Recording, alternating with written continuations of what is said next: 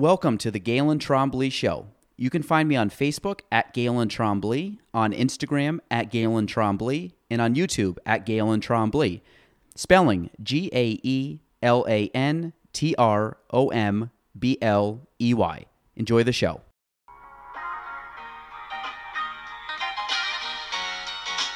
Welcome to the Gaelan Trombley Show.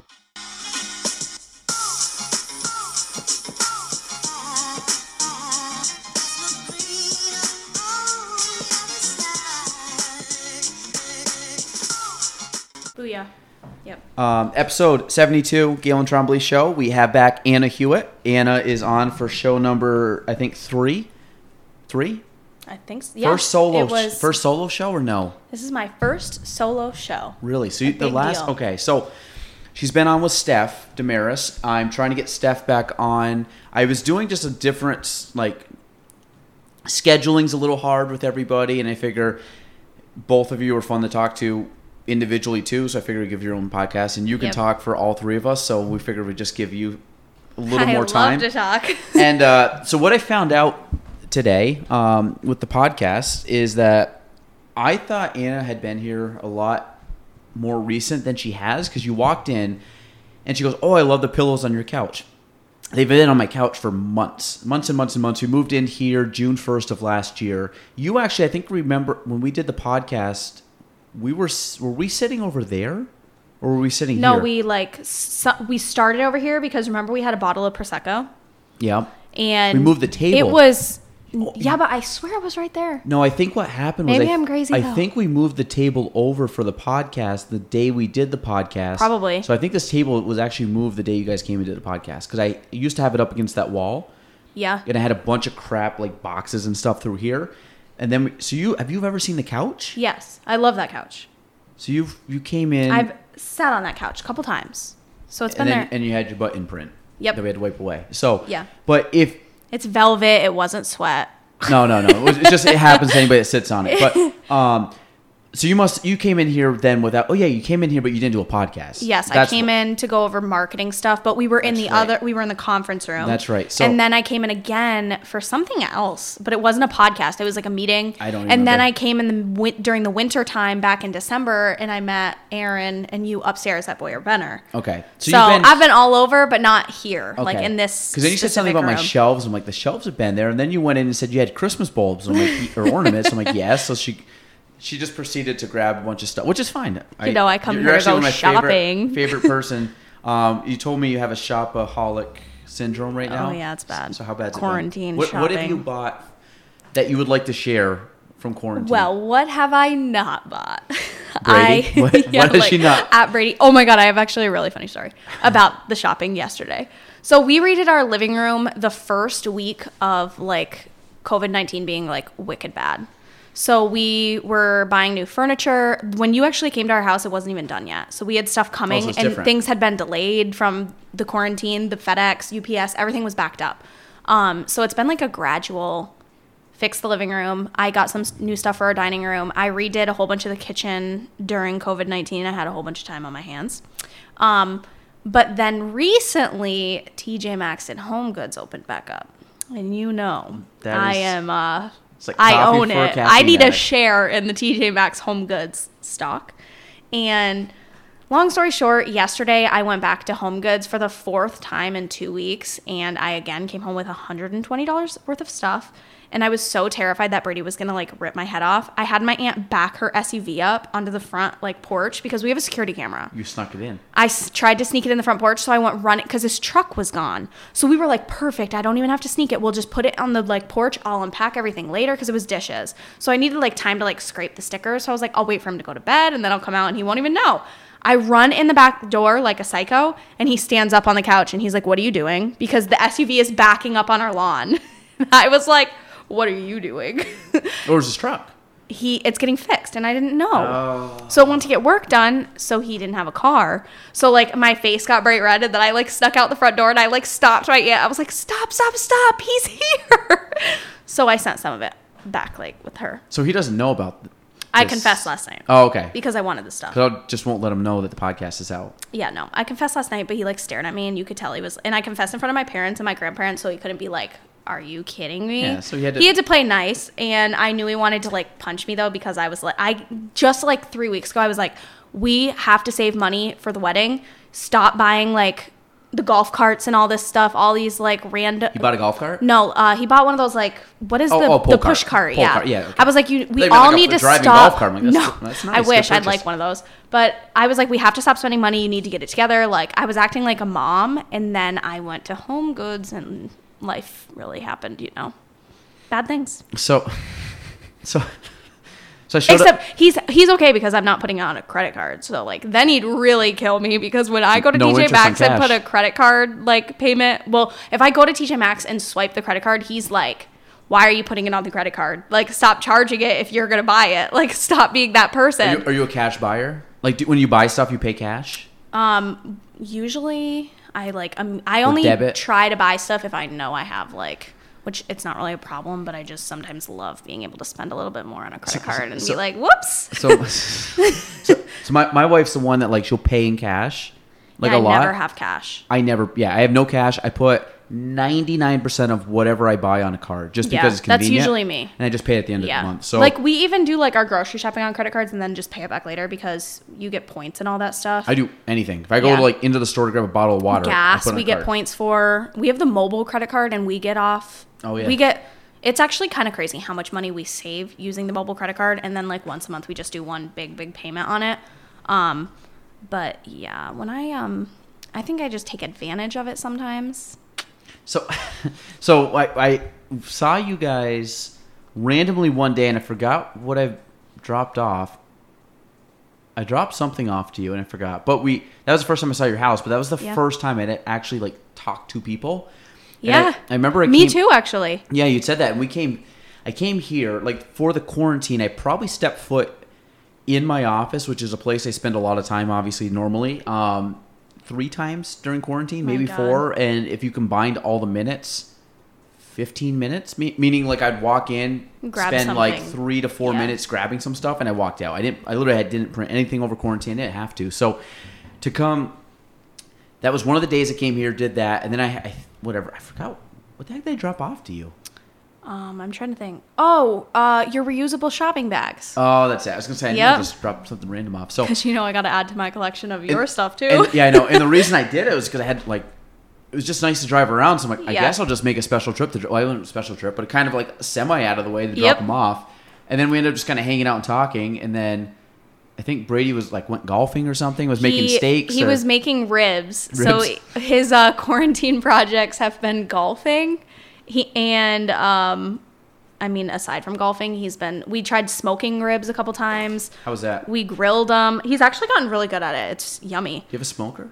My aunt and uncle do, and our backyards are connected. Yeah. So we were gonna get a smoker for Christmas this past year, but we both at the last minute were like, we don't need a smoker right now. Like, how often are we actually gonna use it? That's my- now that we're like, because we had just started, like right before Christmas, we did our first batch of smoked ribs, but then we never really touched it again.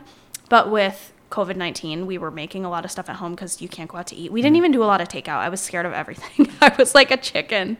Yeah, because Um, you had a. You, we won't name the restaurant, but you had a bad experience with a restaurant takeout, and then you, Oh which you just threw out. So we, we won't put them under the bus, but they uh, or throw them under the bus. But yeah, They made it right, so I guess I can't be too psycho. But it was horrendous. I'm you, had, you had a free meal out of it, which is good. Yeah. They took it. They took. Yeah. They stepped up. Um, so, um, a couple things. So we, there's a lot, of, lot of stories. So we were just talking before this for many reasons, and Anna, I found out yours and Brady's backstory, Yep. which I don't know if we have to go fully into it because I heard it, but you can. So I found out that that was. You guys have known each other for a long, long, long, long, long time, Yep. and only dated for a small amount of. I say small, relative Yeah. to the rest of the time. Yeah. And then now you're just overspending his money on Yeah. home good stuff. So like now I come circle. home and I'm like, Brady, can I have forty dollars? It was so can much I have better when you were just when you were just friends. Yeah. So he signed up, but that's all right. Um, so I want to ask you, you are back on the blog scene. I am. So give us a background on on the infamous L Bell, which Oh we did talk about before, and I have I, I have it up on my shelf and staying up there proud. I'm a big L Bell supporter. Oh, still. God. Um, how many people have that mug? Um, I think everybody in my family does. A lot of my friends, and I had a shop when I was running Elbel, and some people would buy the L Bell mugs just because they were reading the blog. I don't even know who they are. They were strangers that were just reading. So how many people you think have it? Um, looking back now, I don't. They weren't like the highest quality, so I don't know now, but kinda- probably like Basic ceramic kind of. probably like 400 people. I kept. I had a- hundred. Yeah, I had a lot of them come in. I was giving them away as like get like what you did. I was giving them to my friends, my family, my coworkers because Oh, I was oh. working in an office job. How job. many people bought them? Um, the mugs probably. I think I sold about 50 of them because I had to get. That's it was, insane. It was enough because I had to get a box at the post office because every time I was mailing stuff, I didn't want it to be my parent. I was still living at my parents' house. I didn't want my parents' address on the stuff. So when you were doing that, you were how how old were you again? I was a freshman in college, so 18. You're what, 23 now? Yeah, This wasn't that long ago. five years ago. Yeah. So I mean, a lot has changed in five no, years I- because you, look you at that logo. You are It's a not young a lady good now, looking not thing. yeah. That, that that looks like clip art from junior high, but that's fine. Literally, and I paid someone to do that. That's the worst part. Uh, Yeah, that's your worst. Do you were they someone you know, Um, it was someone that was recommended to me like through. local, or did this like national? She was not local. She was through Rising Tide Society. Yep. and um, she i had put out like a message like hey i'm looking for a graphic designer that's like lower budget Yep. Um, living paycheck to paycheck here can't be doing Yeah. this Can't flaunt it, i yeah. i invested into the graphic designer easily $1500 because she built Wow. Mm-hmm. my website how i wanted it she bought fonts for me she bought all the stuff that i needed because i didn't know how to do any of that Mm-hmm. and then i bought like the books on how to do it all from there and now i can do it pretty well i wouldn't hire a graphic designer anymore but um, Have you ever looked at uh, Fiverr? no You Know what that is? No. F I. No. F yep. F I V E R R dot com. Fiverr. If you ever need graphic designs, I'm telling you right now, you go on. It's all my it's all freelance people. This would have made my life easier. You would have saved fifteen hundred bucks. No, probably not because of the website, but you would have saved it from the graphic design standpoint. Oh my so God. what happens if you go on Fiverr, anywhere from five dollars up to like two hundred dollars, whatever, Yeah. you can go on and say, "I want to." I did this for my podcast. I went on, typed in I'm writing this down. Podcast thumbnail. Do you want a piece of paper? Yeah. Well, get- no, I'll put it in my notes. Okay. Podcast. Like I went on and said, I want a podcast thumbnail. Brought a bunch of people up that do podcast thumbnails. Then I kind of looked at some they d- had done. Yeah. Went on. There's different pricing. So one guy was like five, ten bucks. So I clicked on it. It was like pretty good. For like five, ten bucks, he would do one and just send it to you, and you would charge you ten bucks. That's awesome. For like twenty five bucks, I could edit it. So basically, he would send it to you. Can you make a couple corrections? He would re-edit and then send it back. So I was like, I paid my logo twenty five dollars. He sent you everything, so you get JPEG, um, Yeah. PDF, um, PNG, all the different whatever those are called extensions. So now I can use it. So and it's mine. So he sends it to me. So that's what I've used. So my logo was done by him. So if you need any kind of graphic design, logo design, That's anything so like that, good to know. because you're didn't basically hiring out. Yeah, like hiring out these graphic design kids that went to college that have Yeah. like no job and they do it on the side or have a job but do it on the side. yeah, and even like a hobby for them. Yep. So if you're if you need something basic, like if you're like, I want to, and you can get some more expensive. You can say like a hundred dollar person to come edit a photo. Yeah. There's actually some cool things online. If you go, one of the, uh, I guess, vlog videographer guys I follow, his name's Peter McKinnon. He's pretty good. If you Google him, he's he's kind of a crazy Canadian dude. Um, drinks a lot of coffee, but he's a good dude. so I watched some of his videos, and he actually will go on and compare Fiverr. Five dollar editors, ten dollar editors, twenty. like- so he'll send the same photo to all of them up to like two fifty, and he'll compare how Oh they are. So he's done a few of those. So like you kind of see That's like such a good like creation. I never would have thought so, that was a thing though. F I V E R R dot com. Fiverr. I'm gonna look at it when I get home. I think I Fiverr got my two logo Rs. now, like the one I'm using currently and actively on Etsy. I think I paid twelve dollars for it.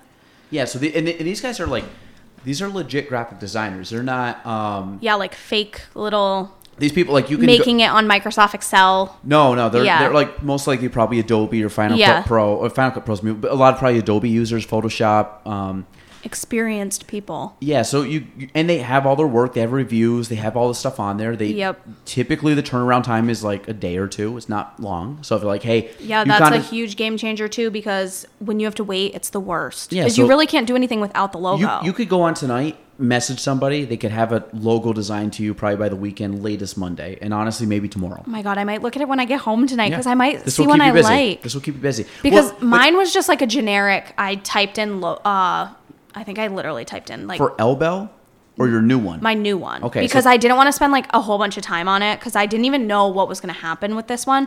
But Did I you design actually your own website? yes, I've I've done more designing myself this time. I picked like a basic template, obviously, but then I know how to like go in and change all the stuff on it, um, which I didn't before. So that was something I had to learn over the last few years. But um, I run the website where I work, and I spend a massive amount of time every day doing it, anyways. And I didn't want to do like over the top crazy because by the end of the day, when I'm doing my own blog now, I'm like, oh my god, I've been staring at a computer screen for Yeah. ten hours.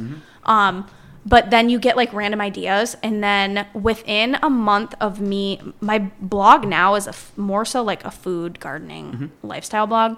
Um, so it has a legit, legit like genre, I guess it is. Um, Elbel did not. Elbel was like a little bit of everything, and I think that was where. What was your theme for Elbel? So everything themed on the website was primarily um, like based off of like watercolor images, as you can see on that. It, it very It was branded as a watercolor website, and it was nasty. But what was your topic? So like, um, like just basic lifestyle, and I did. I had a couple recipes back then, but I couldn't cook, so I did a lot of like. I would test recipes with my doodles, make them dog biscuits, all that, which I still do now. Um, I had some like crafts on there, DIY crafts, but I was also doing like a themed event website, kind of like what Jordan's doing now, where I would post the wedding information for that summer, like what's good, what's bad, what I'd recommend, what I don't recommend, um, how to do like little parties themed out, and where you can get all the stuff for an inexpensive cost. Um, so it was like a little bit of everything so but that's why it didn't it became too much because i had people reaching out to me all the time to like give me their products for free to write a review and then i had people that were sending me stuff that were like so off brand that like one one person sent me um free shampoo and the shampoo was like the worst smelling shampoo ever and it ended up being a men's like it was like an all natural. yes and yeah. i was like i don't have a male in my life to give this to i'm 18 living at my parents house sorry, Brady. so I was like, I don't know how to review a, a piece of men's product. What? Um, how many people read this? You said Um, you monetized it too. Yeah, so I could see all the analytics on it.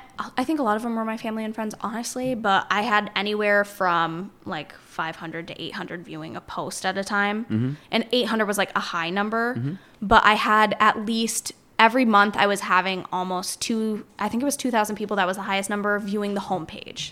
So, as with every website, even business wise, once they do the homepage, it only drops after there because people rarely go like page to page to page, article to article to article. So it was a matter of like how far you could keep them in the website before they clicked off. But most of my traffic came from Pinterest.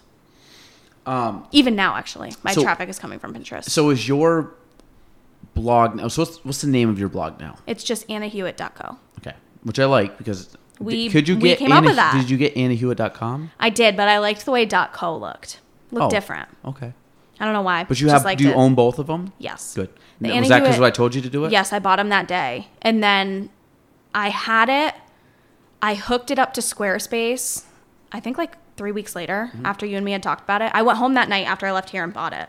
It was like $31 for the AnnaHewitt.com. Mm-hmm. Yep. And, um, except I, I don't know if I ever paid That's again. solid because you have I a fairly like semi-common name. Yeah. Like I'm surprised there's Yeah. not another Anna Hewitt who already took it. Um, so I ended up hooking the AnnaHewitt.co to Squarespace, and that's the one I went with because I just liked the way it looked on the logo. I went back and forth a few times, um, but yeah, that's kind of how it was here. Just a generalized conversation, and you had said like you should just buy it so you have it in case you ever wanted to do something with it. And then when COVID hit, I actually launched it. I think the second week of COVID nineteen being like lockdown because we had so much time and I was doing a whole bunch of recipe testing and a lot of downtime. Again, I was working from home, so like nothing changed for me really. It was harder, I think, because we just had way more like rules and policies that I had to be able to post, um, COVID response, all that stuff. But aside from that, I just had way more time because I wasn't tired at the end of the day because I wasn't working alongside all these other people. So I launched it, and then it was within it was about a month of slow. Like it was a, a very gradual increase, but the last six weeks have actually been like absolutely insane. Um, I had 1,700 openings on my blog as of this morning for the To- month of? June. Yeah. was that 1,700. fairly high? Yeah, that's very high for a three month blog. How you can you track who saw Yes, this and where so they came from? I can see every city down to a generalized location. I can see uh, IP addresses. Yep. So it, it doesn't have your name, but like if you're sitting in Clifton Park, What your computer is and where I it's- know that your phone has clicked into my, and I can see if it's a mobile, like iPhone, desktop, a MacBook, like all that stuff. It gives me right down to what you're using. Um, and I can see that, like, I had people in Clifton Park this morning. I had someone in Delmar the other day that went into like every single article. I have people in Colorado reading it all the time. California is getting a, a lot Do- of pings now. Do you post this on your social media, like when posts I out? actually am not even like I didn't know about it until you told me that. Yeah, so it's like organically being because I don't want to be that person that's like Pushes. selling yeah, like selling you my blog posts Mm-hmm. because if you don't cook, it doesn't really pertain to you. So like I share my recipes on Instagram, but I don't link the website. But I have so many people now sending me direct messages asking me like what's this recipe or how do I do this? Like I have randoms sending me messages that like I knew of in high school or college that are now reaching out to me to be like what's a good recipe for like a chicken marinade, that sort of stuff. So you probably didn't even like I was gonna say because if you had like a friend that moved down to college or something who lives in Yeah. Delmar, like it could have been them. Yep. But then if, obviously if you're not posting it, they might know, might not. Yeah, it, I- which it's in my bio on Instagram. So if you're Okay. creeping on me, it says like in my website under my profile picture on Instagram, you can click right into it. I've shared a couple posts on Facebook though because I teamed uh, up with LinkedIn. Have you done it on LinkedIn? Yeah, no, I don't think I've done my LinkedIn. I see you most on, to be honest, on LinkedIn. Yeah, I'm on LinkedIn a lot, but mostly for like my job, my day job. I haven't promoted my own blog there, but um, on Facebook, actually, my biggest, it's funny, my biggest blog post to date as of again this morning um, was the, I posted a huge explanation on my page about, it was basically for the people who are not understanding what the Black Lives Matter movement is. And I had a whole bunch of, I pulled like images from social media that explain it in a better format for you to understand like you're not you shouldn't be picking one or the other um and then that had an insane amount of it was being sh- it was shared in 49 out of the 50 states as of last week Really. like reposted posted on social media other people had clicked into it I, I looked at. Um, I'm, I'm not like a. My I want to be a good blogger because I don't think I'm a Yeah. good typer. I'm not a good speaker. I do this, which I don't care. Like I mean, it's Yeah. me. But um, I used to be a pretty good writer back in high school, but obviously it's a skill I just haven't done in ten years. Yep. Um, so the cool thing I think. I haven't read through any of your articles because again, just time. But what I did do, I did flip through it and look Yeah. through it. The one thing that you do a really good job of is your pictures are very nice. they're iphone pictures So that's what I was wondering. how do you how do you photo, how do you do you edit them too? yes so i use the i downloaded VSCO pro Okay. um and i try to do like the same generalized filters just to brighten them i don't really edit i sharpen them Mm-hmm. i put a, a basic filter i actually turn the filter down on a lot of them the big thing for me at our house though is i take the pictures under a window like i put it right under a window like this the the, natural natural light. light on Yep. top of it lights it up way better than a filter will um but if you look back at my posts from march till now even the pictures have like gotten better because I started to like test around with it and I'd be like, okay, that looks horrendous. one, of- one of the things I really like because it looks very professional is like when I think you made like a guacamole dip or a pesto dip Oh or my something. god, Was my it pesto? guacamole Was it picture is guac- my guac favorite. or pesto? I think it's my salsa. Salsa? Maybe. Oh, so- my pesto was pretty too. Though. There was I something. right There was something that looked really nice. It was in a bowl. It was, it was like a Yes. something you would dip in, and the photo was like very professional looking. that one.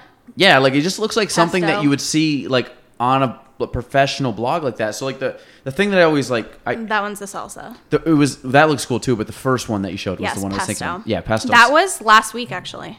yeah. That, well, it must have been your most recent one because that's the one Yeah. I, I looked last week. Yep. So I like that's one of the cool things is that the level of professionalism that you have is pretty solid.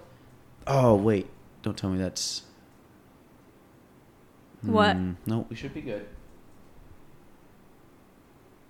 My heart skipped a beat for a sec. That it wasn't recording the no, whole no, time. No, it was recording. The problem is like my my my this glitches a couple times. Like I'll start like beeping, Oh. but The thing is, one time it didn't actually record. It was recording, but it didn't actually pick up. Oh my god. And what happened was everything's plugged in, but the battery had died and I had plugged it in separate. So I think unless Oh, somebody unplugged this, which I don't think so, that should be fine. I just don't like the recording thing blinks for some reason. Yeah. I don't know why. It, it freaks me out. Part of me wants to change and get like an actual mixing board that might Yeah. be a little. I don't know. We'll figure it out. But um, it says it's recording. Sorry, folks. Side, sidetrack. Little hiccup. This is a very very low budget um, production here. Um, so, but no, it looks really cool. So that's what I was always um, wondering is just the the what goes into making it look Yeah. good and th- there is a level of professionalism. I wish I was better at it, depending, but I don't.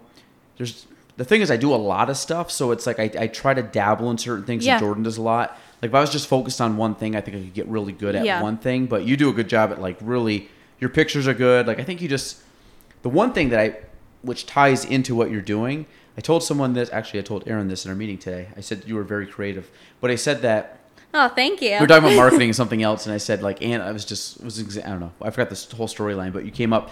So the one thing you do that I think is really cool is you have a very good home decor eye. You have a very good Love home decor. yes. I, you're like you're like my local Joanna Joanna Gaines. My God. Uh, someone else just told me like that the other best day, and. I was like, yes. I know that's like yes. your favorite. So, but um, the one thing I'm like super impressed by, and I think you should start doing this for people because I contemplated. I haven't needed it yet, but I think if I think of an idea where I need it, I might hire you out to do this. Is your charcuterie? Is it charcuterie boards? my charcuterie board. charcuterie. Yes. That that's how all, bad I am. Oh my God. Do you like doing friends. those? I love charcuterie they're boards. awesome. We do. We have charcuterie boards at our house like once a week. That's Brady's favorite thing. Is I love those. cheese, crackers, and meats. That's like the go-to snack, go-to appetizer. Um, but they just look pretty. Like Yeah. it's the easiest thing to do, and you can do like low-budget cheeses from Aldi's. Honestly, has a really good cheese selection. Mm-hmm. As crazy as that sounds, I love their cheese, and they switch it out all the time. You can just buy that, and I mean, I use the herbs from my own garden now.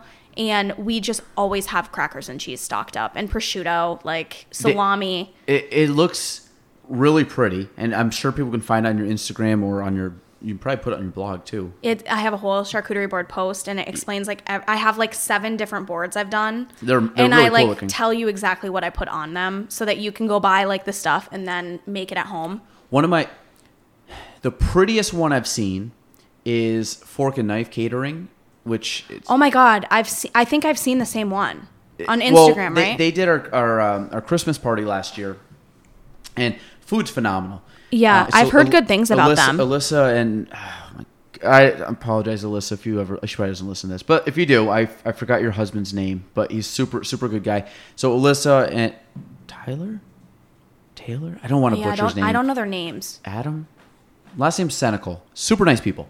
Um, Melissa works at the chamber, so they do a very good job. If if, if you want to hire them, folks, I 100% um, encourage you to do so. Um, but they make this for our Christmas party. They made this huge, huge char- charcuterie. Charcuterie. That's what I call it. Charcu- oh, oh, that, Charcuterie. Is that the pr- Yeah, I'm pretty sure. I'm like 99. charcuterie um, board. So they made a really nice one, look really pretty.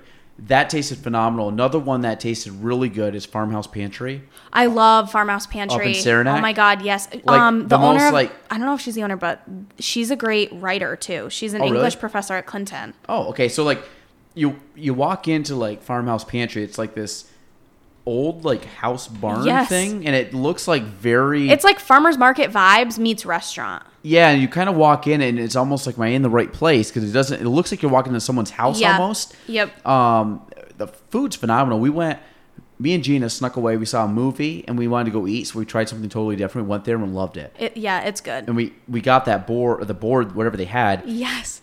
And it was amazing they had all the jellies and the Yeah. jams and the, the breads they had they were incredible I think they make them there too. I think they do because yeah. you weren't getting out of like a bread Yeah. or just a store. Um, so where did you find out that you like that, and are you? Would you ever like design those for people? Because I thought about Yes. having like little parties and just being like, "Hey, Anna, I need like Yeah. a couple platters." I've had a couple people ask me if I would do it for like um I actually had a, one of my coworkers recently was like, "Would you just do that and bring it to the sales meeting because we sit there for hours and which we never did it because COVID hit and it's Yeah. a finger food, so that's the tricky part about it."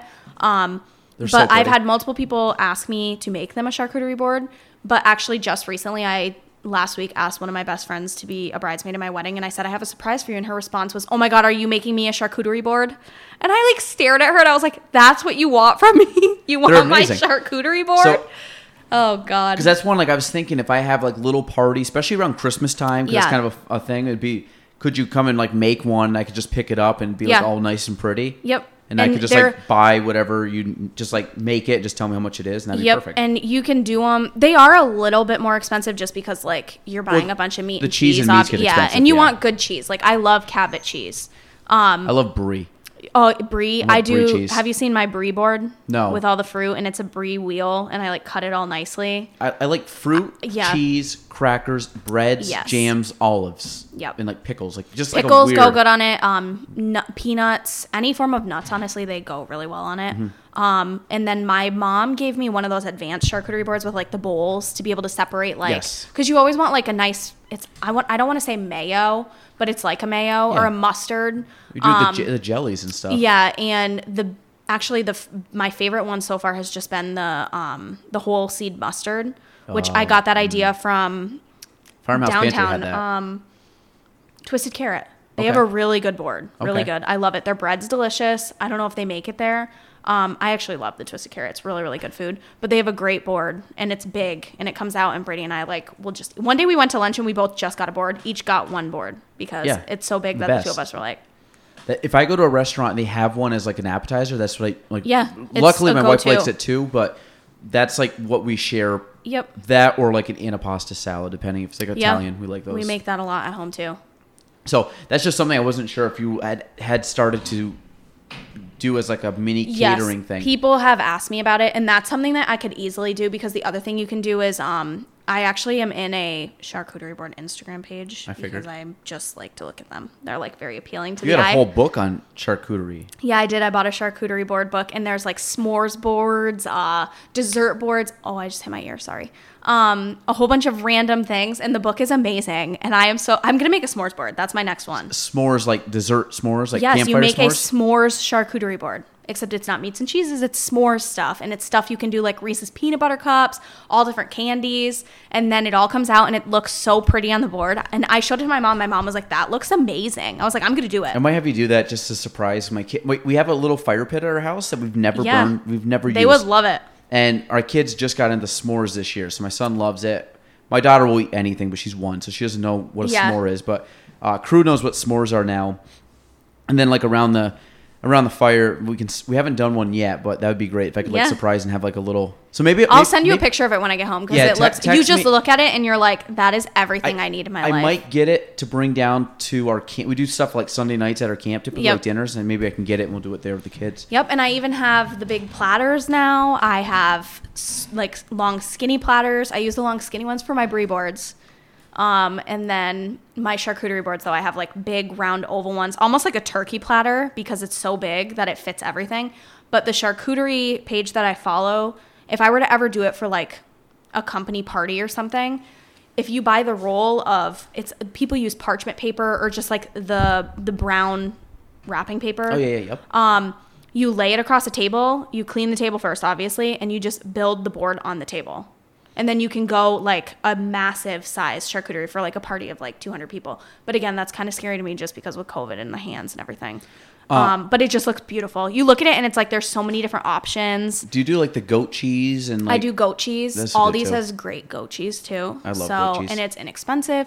You can actually blue get cheese stuff like that? Like, um, actually, my favorite cheese lately, and Brady's too, has been I think you say it Boyson, B O I um, S O I N, I think, and it's like a soft cheese. Yeah. But there's one that's like a shallot, shallot and chives, I think, and one's like a garlic and shallot, and they are delicious. And they're only like three inches by three chi- inches. chi- chi- different stuff with chives are good. Oh my god, it's so good, and Yeah. you like never want to stop. Uh, The last three boards I've made, they had it, and that was the one cheese that there was not a drop left. What's the cheese you can get? Like a, it's a cheese. It, it kind of has like dill on it, and I think it's the way they prep it. Um, is You it the garlic? I think it's garlic and herbs. It It, looks be. like it's a dill, It's but it's so good. delicious. It's Yeah. Cabot. It's a Cabot brand. Is it? We buy that one too all the time. So and like dill, is one of those things. You, like it's a weird flavor, but you put it on like fish or cheese Yeah. and stuff, and it has like a. It's good. Like af, I don't know. It's like a.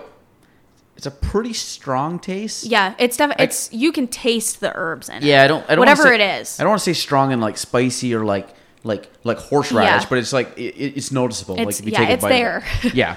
So I do like a good dill on the cheese, but I think you're right. Yep. And there's sometimes you can get like dipping. If you there was this place in Albany we went one time and had all these French fries and it was phenomenal. And they have all these little mayo dips. My And- mom loves sunshine sauce, and that's a mayo dip with her French fries. Yeah, but that's like the yellow one that you have with sweet potato fries, or no? She does regular fries in it. She'll put But anything but it, but it looks that. yellowish, right? And Yes, and I think it has poppy seeds in it, if I'm remembering. It could. correctly. Some someone make know. different ones like.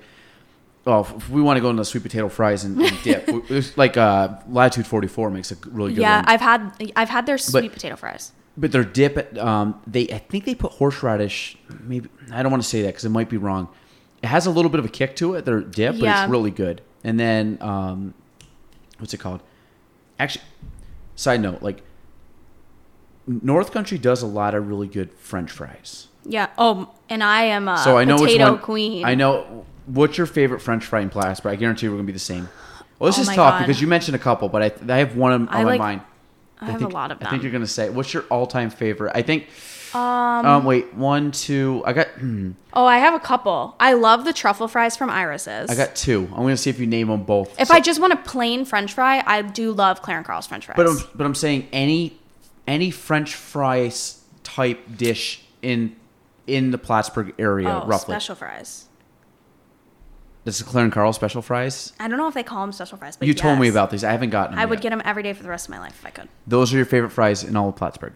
Yes, easily. I get special. I crave special fries. That that, that would be number one, Clare and Carl special fries. Like 150%. The only thing- Even I settle for McSweeney's too, but Clare and Carl's is way neater. Their presentation is better and it's bigger. So the weight they do of my give you a lot of fries, the- Yeah, for the, the big- of my heart one. is a lot of potatoes. Um, what? So my top two would be the truffle fries from Irises. yes, me too. I love them. And then number well, that'd be there, and then also the Greek fries from Aleka's. Oh yes, I do love That's those. the one oh, I thought we you got gonna those say. the same day I that know, I thought we you were out to say- I thought you oh were oh my god, that those I forgot about those. Actually, yeah, I love irises, but Greek fries are number two for me. And then third, have you do you eat at Our House Bistro? I they do have good French fries. They have I- the lemon rosemary Yeah, oh, parmesan ones, yes, and they are are, good. so good. Yeah, those are good too. The thing with Our House Bistro, it's one of those that I can't. I've gone to lunch there a couple times and I can't do it because it's so heavy. Yeah, and I can't eat their mac and cheese either. I have celiac. Uh, oh, do but you? yeah, I have, that's from like it's like fairly new, like eight months ago. But That's um, probably on the last podcast before the last po- or uh, since the was last after podcast. it was after the podcast. I didn't know that. Yeah, because you, me- so you put that on your blog, and I'm like, I don't think she has celiac. So then I thought, yeah. I'm still. I have. I had to quit How do you- gluten the same day I got diagnosed because I was like, How do you get diagnosed with gluten? Because I know some people that can't have gluten. um, I got. Like actually, I know people that don't eat it because it bothers their stomach, and I know yeah, people I that didn't are have legit. any of those. I didn't have any symptoms. Like None. my my sister in law and their family have celiacs. Yep. Um, I have celiac disease, but I don't have the stereotypical symptoms of celiac. Like the day, so I actually had, so I have an autoimmune illness that has tipped me into other issues. Um, that kind of just they progress over time, and you can't really stop them. They can just be like treated to make them moderate.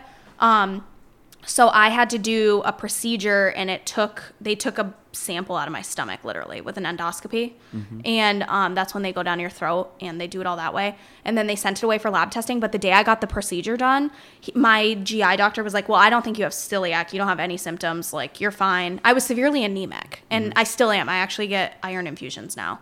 Um, So you obviously don't give blood. I can't. I'm not allowed because my say, autoimmune illness affects my blood. Yep. So they don't even like. I can't even offer to give blood, which I learned that when um I was trying to give blood. They had me fill out my sheet and everything, and then she came in and she was like, "You have an autoimmune illness. I can't take your blood for Well, whatever you sometimes have." Sometimes they sometimes they test you for. I think they don't they. they filter it so they catch it. but don't they prick? What's They, I think they might do a blood test too for celiac, but th- that's not what they did for me. But my celiac disease was so bad when they caught it.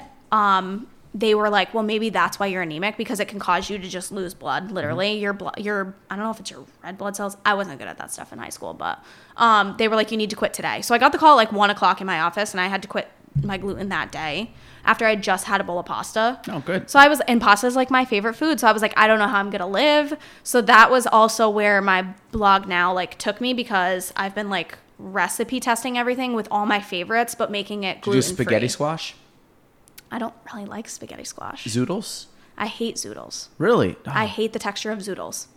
So you don't just you just gave up cold turkey. Do you have a con? Do you have any kind of No, like- they have really good gluten-free pasta choices. Oh yeah, that makes sense. So actually, um, I've found so many different brands now that it's like I don't even like struggle with it. A lot of restaurants can give you gluten-free pasta, but like the thing is, is a lot of people think that you have to have like legitimate GI issues to be diagnosed with celiac, but it's not the case. You don't have to have any of the gross like side effects, any of that. Because I never had anything that even made them think, "Oh my god, you." so you you only know about this because they actually tested you and they said you. They were looking for something else. They were literally like trying to figure out why my body was the way it was. So is your celiac?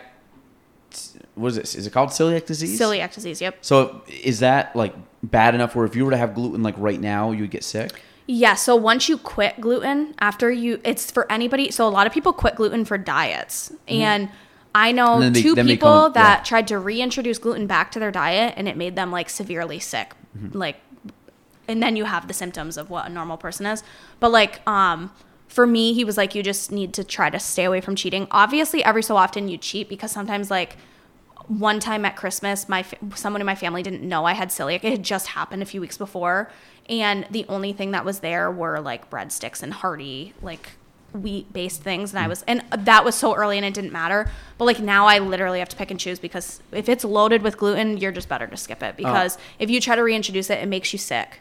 It's kind of like I've gotten certain points, you know, in my, probably the last ten years where I don't drink milk. Not not because like Yep. just kind of watching what I have and not having milk, and I don't like skim milk. Like I like whole milk. I love whole milk. I don't like milk a lot, but if I like milk, it's whole yeah, milk. yeah. So I drink only only whole milk. So every Yeah. once in a while, I'll go on a kick where I just don't have milk or it's almond milk. Like Yeah. So Brady's lactose intolerant. it was he like that before, or is that No, it's like in the last year. So at the same time I was getting diagnosed with celiac, he was getting diagnosed with Lacto- being lactose, lactose intolerant. I don't know if you're diagnosed with it or like how Yeah, I it works, don't- but Well, so the, if I don't drink, like if I went a year without drinking milk and I introduce milk back into my system, I don't get sick.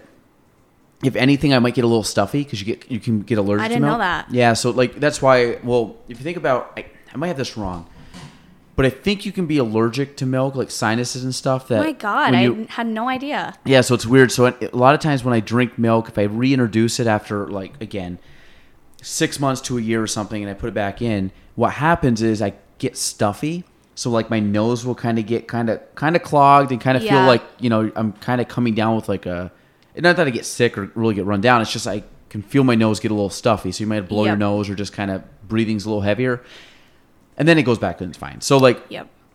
I don't know. I, I I'm lucky. I haven't been allergic to anything. Um, but like you said, if all of a sudden you're fine with gluten, because I know some people that were fine with gluten and then later on in life Yeah, got it. it like comes on sometimes randomly for some people. Yeah, so it's crazy to think. I mean, hopefully not, because and not that I have a lot of, I guess, gluten in my diet. Yeah. but it's it is manageable though. Like, like I lactose intolerant would kill me. Would hurt me more than gluten. Yep. I and cut gluten I was I love like cakes and cupcakes and all that. So I remember the day that he told me, I cried. I was like, "What am I going to do without my cupcakes? Like this is hell." They make. I mean, they make gluten free cupcakes, I've but it's like three times But even much. like my pricey. own baking and stuff, like I've learned how to like substitute xanthan gum with your flour that's gluten free to make it like I hate the word moist, but it's moist like a regular cupcake.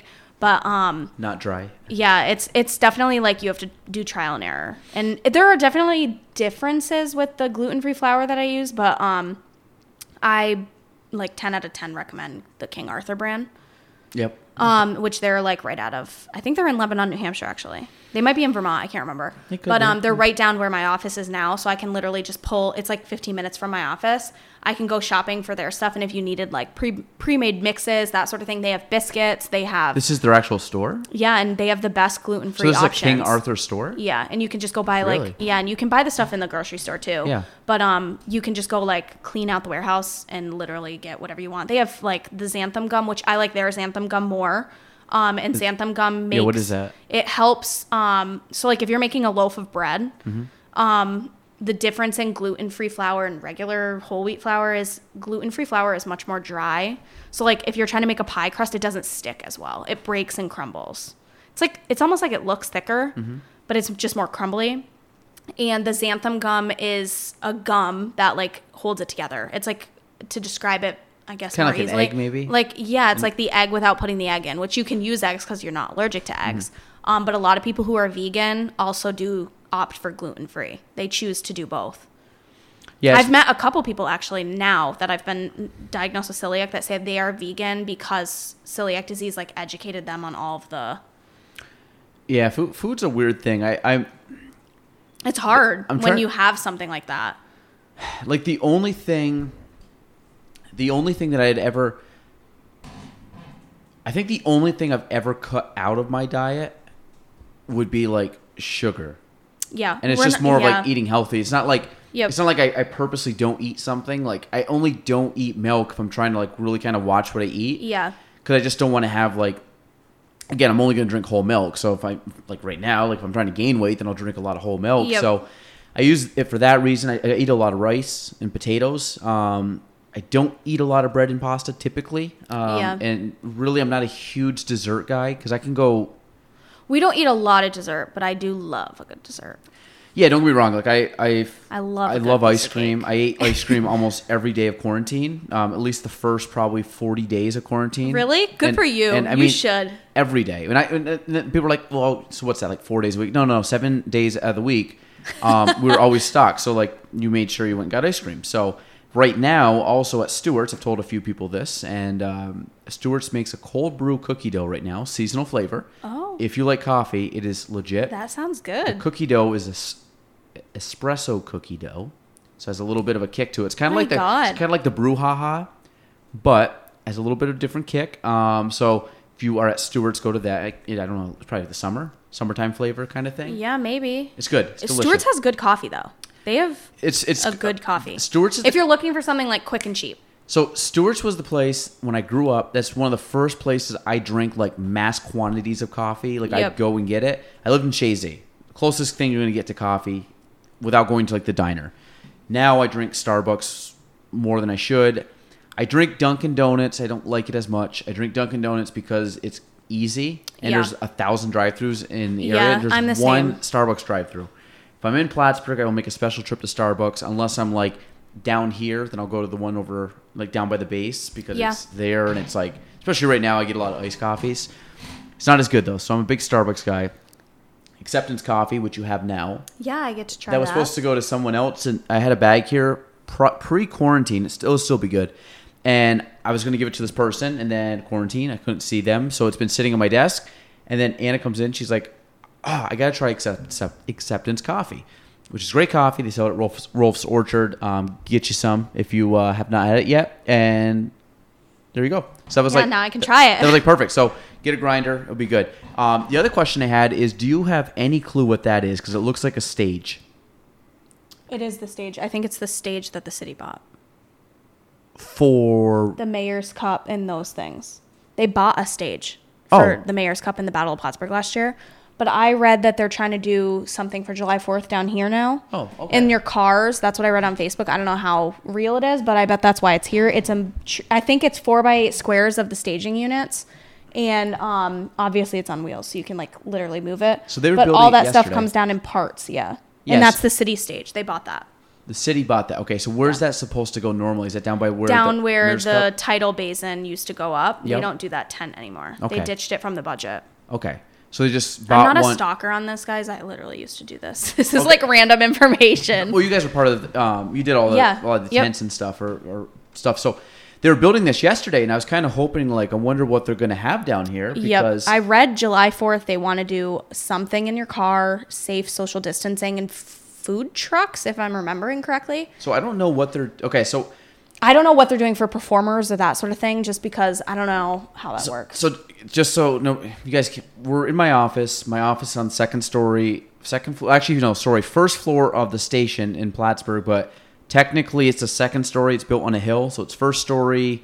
But my view outside my window is well above the ground, so we're really on the second story looking out. So we look out over basically the um, the lovely sewage plant, um, which trust me, will I, I know in time this will look much prettier. But then basically that whole parking lot area down by the marina.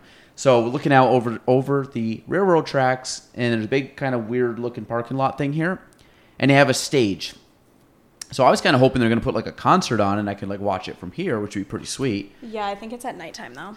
I mean, I could, I could just like. Oh yeah, you roll could come in Like, here, have- yeah, and then you're not this- in the pile of people. Yeah, I'm like, I have like box seats. This Yep. is great. So th- it's kind of a weird thing because when they were doing the Prison Break show, all the trucks were down here that they were filming. Really? Yeah. So, like, had I known, like, obviously, like all the Ben Stiller and all the people that were doing the film, they were probably down here, like in the makeup Yeah. trucks and stuff, because they're all. I just couldn't. That was when I was down below, and that was a pretty wild day because they're. And I didn't know what it was at first. I'm like, what are all these trucks doing here? And then I found out someone's like, oh my god, they're filming because they had blocked off everything. Yeah. Did you see any like go up close to see any of the filming?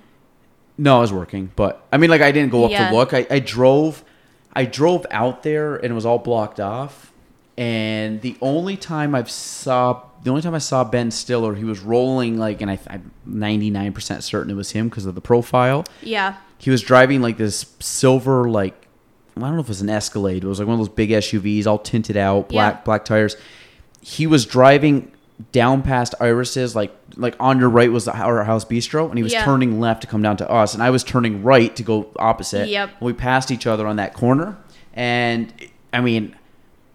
A betting man, I would have said it was him. It, Yeah. because you could see it. You could, it was definitely him. He was just driving his own truck and he was- or vehicle, and he was coming down here. He, did stayed have a right over black. Escalade. Um, I saw him. They filmed at Fox Hill, which is right at the end of my street, and they actually closed down Sherman Street in Plattsburgh, and I live right at the top. Yeah. So my family's on Sherman. Yep. And they had all the trailers for the makeup and everything up there. They parked one of the prop cars in my grandparents' driveway, and we had like a boozing party to watch the filming, and he came to the top of the hill at one point, but we kept getting in trouble with the camera crew. Because we were like partying on the porch and we were in the shots. supposed to be qui- oh. They sent a guy up to babysit us. I'm not kidding. On at the house, and then he ended up having Cosmos with all of us, and he was like wasted at the end of the night. And I remember I was the driver, and I'm like watching it go down, and I'm like, this guy is not going to be able to go back to filming. Like it won't work. And I don't know what they did with him, but it was the. It was so cool though, because all of a sudden you're looking and watching everything, and then Ben Stiller came to the tippy top of Fox Hill because he was looking at the shot down. What scene did they have there? The scene where David Sweat shoots and kills the cop, and he drives over him with his car. So we got to see the stunt double and how the car worked to film. That's where they did it. yeah, the bottom of Fox Hill. Watch, rewatch it. Now you're gonna know. Really? Yeah, they they start at the top of um South. Is it South Platte right there? Yep. South Platte. They turn down the hill. They film all of that right down the hill. You see the car go down, and then Wow. uh, they warned everybody in our neighborhood you're going to hear gunshots all night because they had to film it in the dark. So it started at like nine o'clock and it went until like five in the morning. Wow, I didn't know that. And it would be three bangs, bang, bang, bang, and then they do it again 20 minutes later, bang, bang, bang, and we watched the whole thing until like 1.30 in the morning. So I had a listing for sale at the time, like they were getting ready to film this, and it was a garage. And I say gar- it was like a, a shop garage Yeah. kind of thing, like mechanic kind of thing. Yep. So they called me and they're like, "Hey, um, are you the listing agent, McGaff?" And they're like, "I'm calling on behalf. There's a movie being fil- like, oh, what are the you know the ten movies? You know, whatever. It's like obviously you knew the movie, so Yeah. can we go check it out to potentially use it in that that scene? Literally the scene you just so described. cool, So that that was um." But yeah, so I was like, "Oh, that's kind of cool." So I called the owner. I was like, "I don't know if you want them to do this scene, but your garage might Yeah. be in the scene." Because they, they basically they had people just drive around the area, like, okay, we need a garage kind of Like scene, finding- yeah, and they go finding the find something that could Yep. replicate that. So um, there was a couple other times too when we drove out. Um, this was kind of creepy. We drove out the Saranac, so you're going down Route Three, kind of like before you get to Farmhouse Yep. Pantry, and the, before you get to school on the right. There's this big kind of open field area, and we're driving, and all of a sudden we see it was a cop car, and I'm like, oh, someone's pulled over. And then we get down there, and it was like a blue tent. I'm like, oh my god, there's an accident. So I'm thinking they're pulling out this blue tent, like someone died, or like it was like the worst case scenario. So I'm like, dr- I pull left to kind of go around them. There's a cop car, there's a blue tent, and there's people kind of sitting there looking out. I'm like, what are they looking at? And I turned out over. There were like five or six guys out there, like dressed as like SWAT guys Yeah, with guns. yeah. And they were do- doing a scene, probably like the, you know, going in, like kicking open the door because there was like an old barn there. Yeah. How cool. And it was so weird because you're going and you just like look and you have all these guys just standing kind of like, you know, five, ten feet apart. yeah. And it was like, oh, they're filming the thing. So Ben was probably sitting there in the, under the tent Yeah, he was, very involved in There's a like, couple guys. I probably saw him a few times, but not like Yeah. up close. So, but he's, he's a small dude. Yeah, and he was I every like every person that I know that interacted, he rented their company, I don't know what it was, the production team rented tents and flooring for the productions Mm-hmm. for like the food tents and everything from Taylor Rental. And um everything that I heard about him though was really really nice. But we had neighbors that were so livid about the filming in our area, and I just remember being like, "Who cares? It's Yeah. like we're seeing a time and like yeah, it's a horrible circumstance. You know what I mean? Yeah. And we're being portrayed as these people that couldn't even locate these people, but." At the end of the day, I'm like, it's cool to like see it up close and be a part of it. And like, how can they be so mean to him? Some people are mean to him apparently. Yeah, I'm like, how can you do that to him when he's just like telling a story that happened? I think I think it was I think the whole thing was It was I mean, cool. It was scary living through it. Obviously, I feel horrible for the people who had like to worry about their safety at night. But like looking back at it, I'm glad we were like at the age where I can remember this and like when it's in the textbooks, I can tell my kids. It's crazy because five years ago. I know. Just blow- recently, wasn't it? We had just just hit few- five years in June. Yeah. Or well, they cut. Well, no, my f- um, what it twenty fifth might be tomorrow. There was a, it was right around this time. Yeah. And uh, the reason I know is because we were down in Long Island when they actually caught um, the first guy. Richard Matt. I think when they shot the first guy, we were down at a Yep, wedding in Long Richard Matt, Island. yep. And I remember sitting. It was the weirdest thing. We went and sat, and we were between the it was one of the coolest weddings I've ever been to.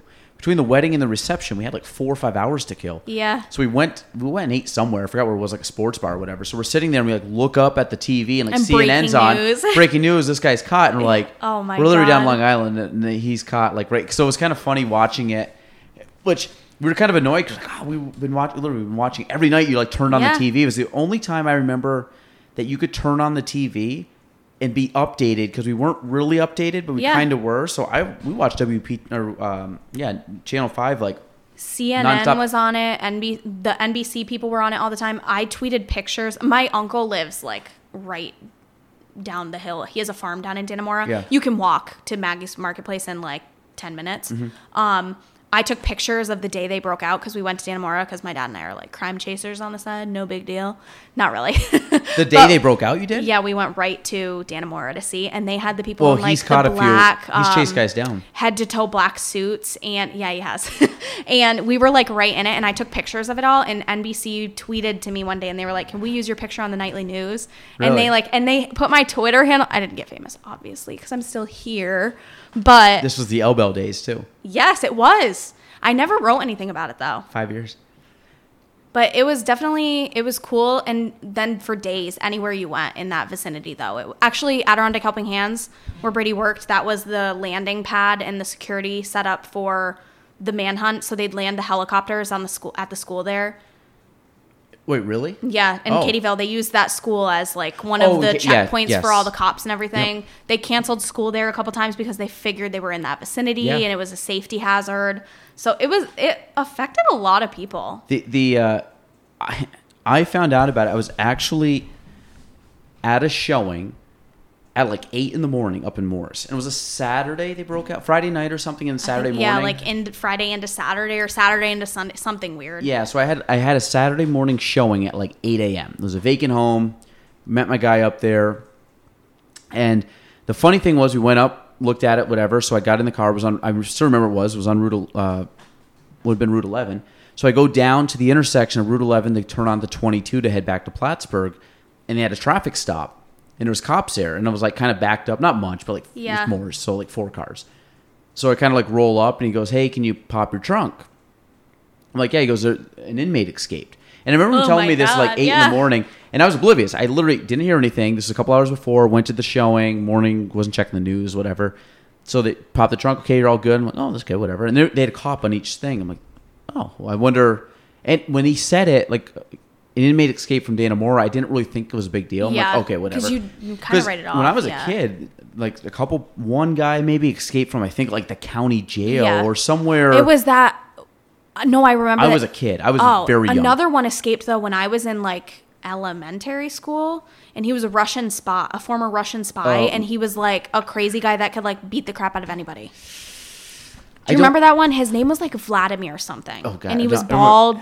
And it was like everybody in this, like everybody Maybe- in the radius, lock your doors, stay yeah, home. maybe maybe it, that was it. I, I was a kid. I mean, if you were if you were like elementary, I was probably well, I was a little bit older than you, but we are probably maybe that was it. yeah, I don't it know. was I creepy, was though. young. I was definitely like probably under ten or twelve.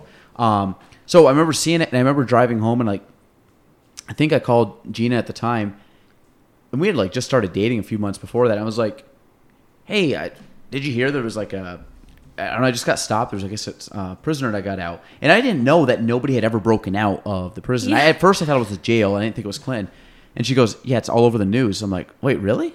And I was thinking, like, she's like, and I, and I don't know if it had hit national news yet, but she, it was like breaking news. Yeah. And I was like, "Really?" And then I got home, and of course, it was all over the news. And then, like by that night, it was like all over the national news. I was like, and "Oh, Governor Cuomo was like flying in to like see the hole and everything. yeah." And it I was, like, wait, the what?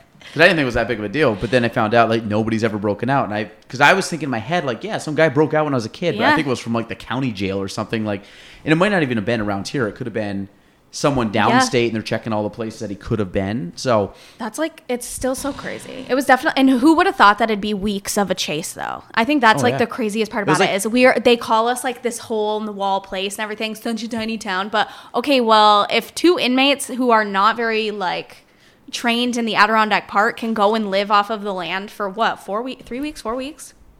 uh, They did a like pretty three, good it was like job. twenty days or something. Except I think they were sick when they were caught, but they still like hid for a very solid chunk, the- very big solid chunk of the time. weird thing about that whole thing when I, I remember like I remember thinking like I want them caught, but it, it's kind of like a reality TV show where it's like you kind of like yep. I, I don't want them to hurt anybody, but like it's kind of weird that they're still like out there because I really thought they were like way the hell out. They weren't even close to Yeah. us. And then all of a sudden they kind of kept like pinpointing through stuff and like like one guy like shot at some stuff. Like okay, well that's probably the dude. Like so they kind of gave themselves Yeah. away, but.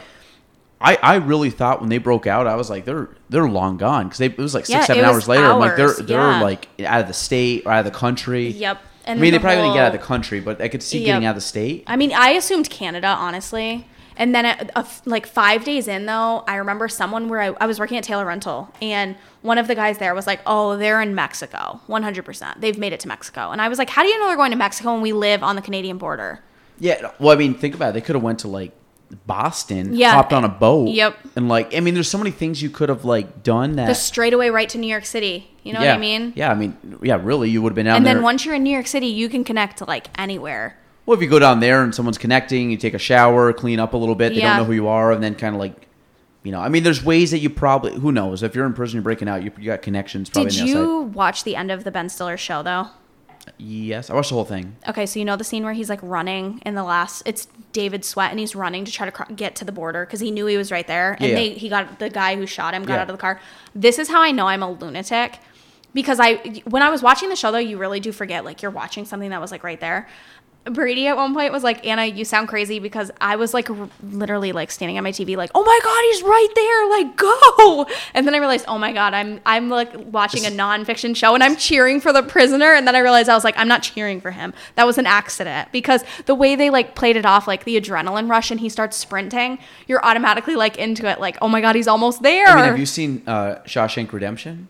I've seen bits and pieces of it, but I've never that's made it through the whole movie. Phenomenal movie, but it's the Yeah. same. Have you seen like the like Didn't it? Wasn't it like almost like the same storyline? Yeah, same premise. Yeah. Yeah. Did, did you see the end of Shawshank? No, Like- I didn't. Oh, I so didn't watch the finish movie. It's it. great. Like I don't want. I mean, I don't want to give anything away, but that's a really good movie. I should watch that though, because that's like Yeah. right up my alley. Like if you have like, like know what you do tonight? Go home, research Fiverr, and then watch Shawshank Redemption.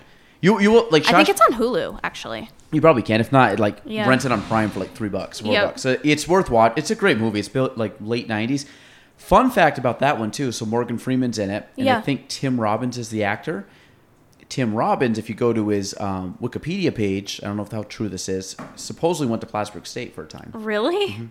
I didn't know that. Mm-hmm. Fun fact. I, and again, that could have been someone just like. I don't think anybody would Did like. you r- search that? I think I searched Tim. I think I was. This is me when I watch movies. I watch movies and I have a hard time paying attention. Yep. So I watch movies and I'll pick my phone up and I'll go through Wikipedia because I'll be like, "Who's that actor?" Next thing you know, I'm Oh, on, I like, do the name searching, Google yeah. like IMBD. Uh, the, uh, yes, and you're reading like, oh, they were in this show 15 years Connecting ago. the yeah. dots, and then I'll be married like- to so and so. But then I'll be like, this movie's pretty cool. And then I'll be like, production. Like, they shot the film in this area. They took this long. They had this. This actor was supposed to play that actor. And I was like, like I, I we watched, it was it Titanic or something. And like, Brad Pitt was almost Leonardo DiCaprio's part. And a couple other guys, like, Yeah. uh, maybe Rob Lowe. There, there was a few guy, actors that almost played Leonardo DiCaprio. And Kate Winslet wasn't. like wasn't Wasn't be. she like the last pick Reese at Witherspoon was almost Kate Winslet in the Titanic. Yeah, and now you look I at did like, know that. and now at- you can't picture them not being, being Jack different. and Rose. Yeah. So, so sorry. That was a, a totally diversion. But like, so I watched the the whatever. So I don't know why I was watching. Maybe I was watching Shawshank Yeah. Redemption. It was like Tim Robbins. Clicked on Tim Robbins. Went down through his profile. Like, where did this guy come from? And then it said went to Plattsburgh State. And you're like, wait, what? like I'm in Plattsburgh. So I think he actually is like his early childhood. Like, oh, then he attended Yeah. SUNY Plattsburgh for like How two years. crazy. There's actually a lot of connections to Plattsburgh with a lot of celebrities, athletes. A lot of them have been. To There's some area. weird ones. Even so- presidents. Presidents are connected to the North. Oh Country. yeah, a lot of them. Some of them probably came to this actual. Yeah. Um, actually, like I wouldn't. I would bet money that like The- Teddy Roosevelt, William McKinley, they've all been here. Taft, they all came up here. William McKinley used to stay at Clinton when it was a hotel. Yep. Um, it wasn't here. I was just gonna say, didn't Theodore Roosevelt give a speech here? But it wasn't. It was at the barracks, I think. Theodore Roosevelt found out he was president of the United States in the Adirondack Mountains. Used to come up here hunting. Yeah, I like nerd out. but I think I think he became president because McKinley or Taft, one of the two, was assassinated, and then he became president. McKinley. I think. McKinley was assassinated, but I thought he lived. I need to what catch I up think on I think what happened. history. I think he was the vice president at the time. The guy Yeah. so became the president. Then he ran again and got elected. But he used to hunt a lot, and I think.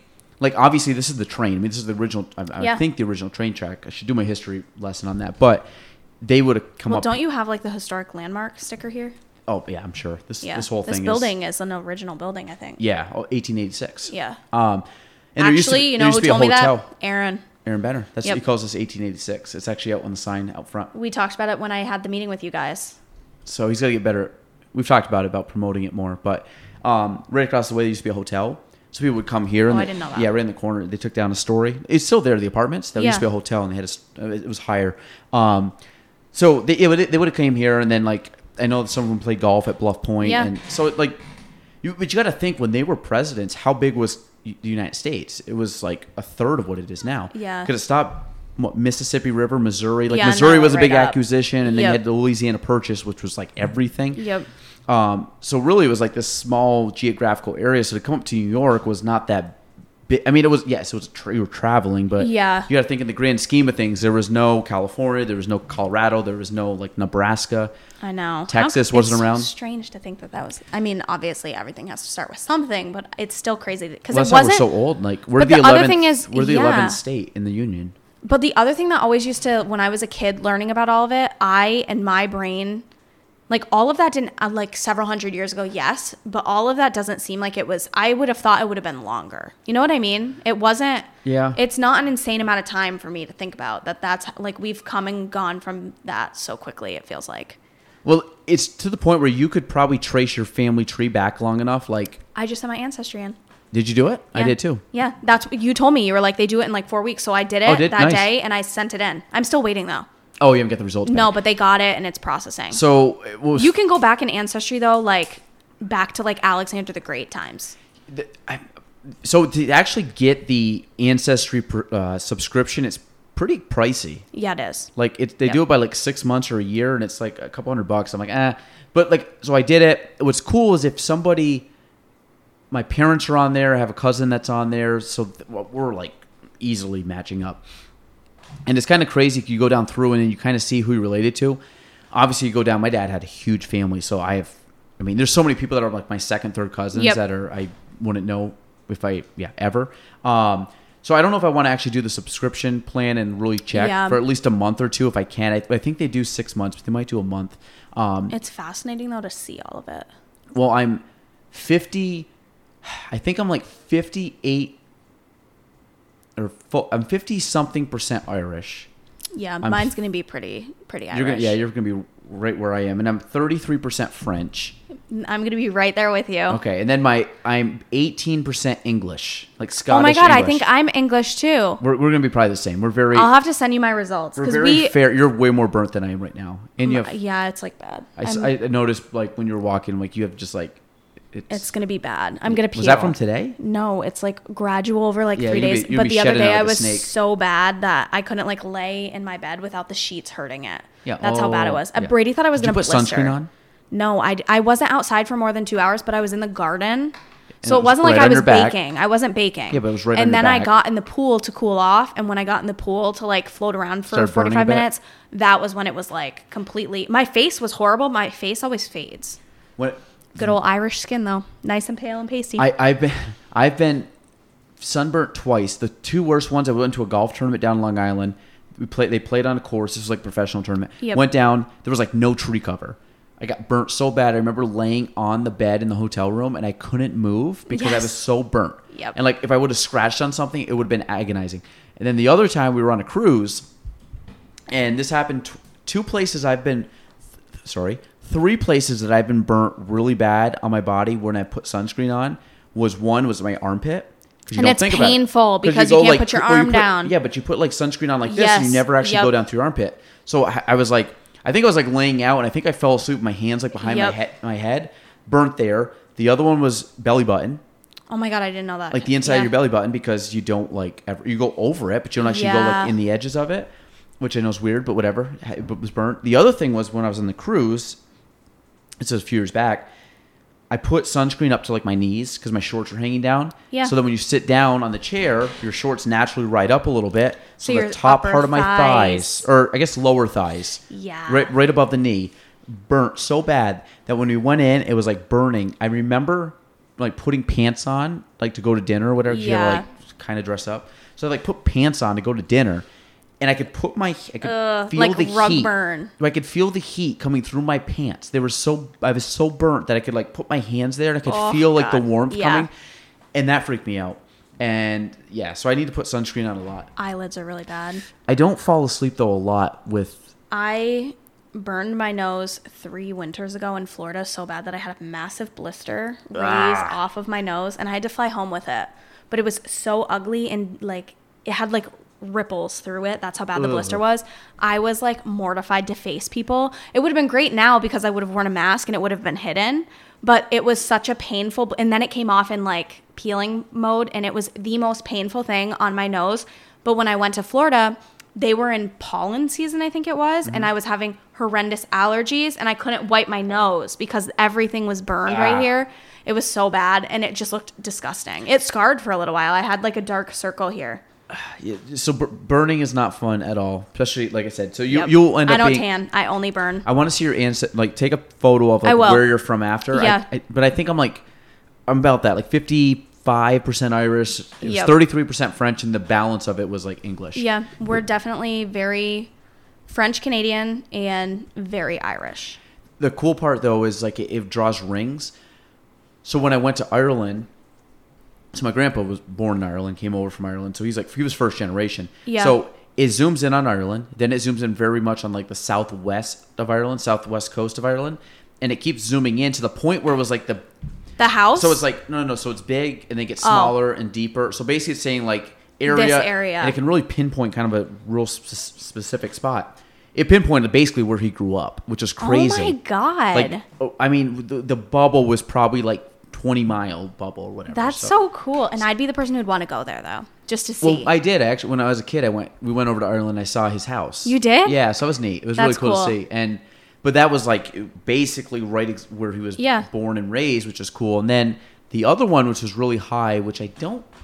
Obviously, we like came from like Europe, Africa, Europe, back over here, Yeah. but it doesn't go as far back as Africa because everybody's from Africa. yeah, I don't have. I don't know any of that information. Like if you, I mean, if you were to track your like the civilization started in Africa, so like if you were to really track everything back, everybody Yeah. is from Africa, like tens of thousands of years ago. Yep. So, but it, it took. Um, there was obviously a bunch over where we live, and which I don't know why. I think they were basically just saying like you match up to people in that area. It wasn't really like Yeah. where you came from.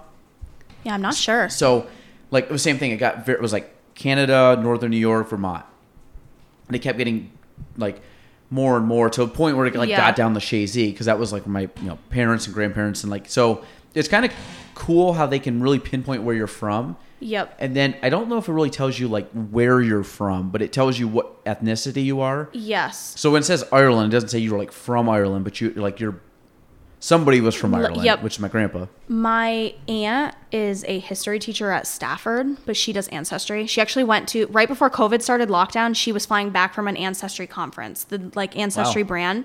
She's researched our like family names so far back. We know we're direct descendants of um, John Howland and Elizabeth Tilley on the Mayflower. We have like names of like great great great great great grandparents. We know we have George the Bush family's on our family tree Really? like way back there. They're like distant cousins, whatever, somehow connected into there. Um, I swear she at one point had it. She went so far like into the ancestry. Obviously, you can't get names that far in, but you can see like the bloodline. The reason why I said Alexander the Great, I feel like she had said at one point Alexander the Great was on our bloodline. What was he? What nationality was he? Was it? Oh, I don't know. I thought English, but I'm really making that up. Honestly, I really don't know. But she's He's so not Russian, is he? I don't think so. She is so deep into Nicholas the like she spends hours and hours and hours. That's like what she wants to do. She wants to be in genealogy That's after cool. she's done school. And she spends so many hours that people are actually like other family friends are actually like hiring her to do their entire list to see what like who it is, what it is that they're related like ethnicity wise, where they come from, like what are they? Are they more Irish or more French? Kind of like what I want to know. Um, but she is very good at pinpointing names. And the day that she told me we were related to John Howland and Elizabeth Tilley, I was like, are you kidding me? Like we came off of the Mayflower, and they're like seven, 16th or 17th in our family line. It's not even that far, Wow. which is crazy that to like sense, think though. about it. Yeah. I mean, based on the timeline, Yeah. I, I think like my grandmother's maiden name was Trudeau. Yeah. So I think I was told this. Now, granted, this was I don't know how accurate this is, but that like Pierre Trudeau, who was a prime minister of Canada back in like the seventies and eighties, is Yeah. like and Justin's his son, who is the current prime Yeah. minister, is like our whatever cousin. Yeah, I believe it. And- but I mean, he's well, Justin Trudeau, the president there now, is is probably the same like generation as I am. He's older than I am, Yeah. but like he wouldn't. He's either like young for my parents or old for me.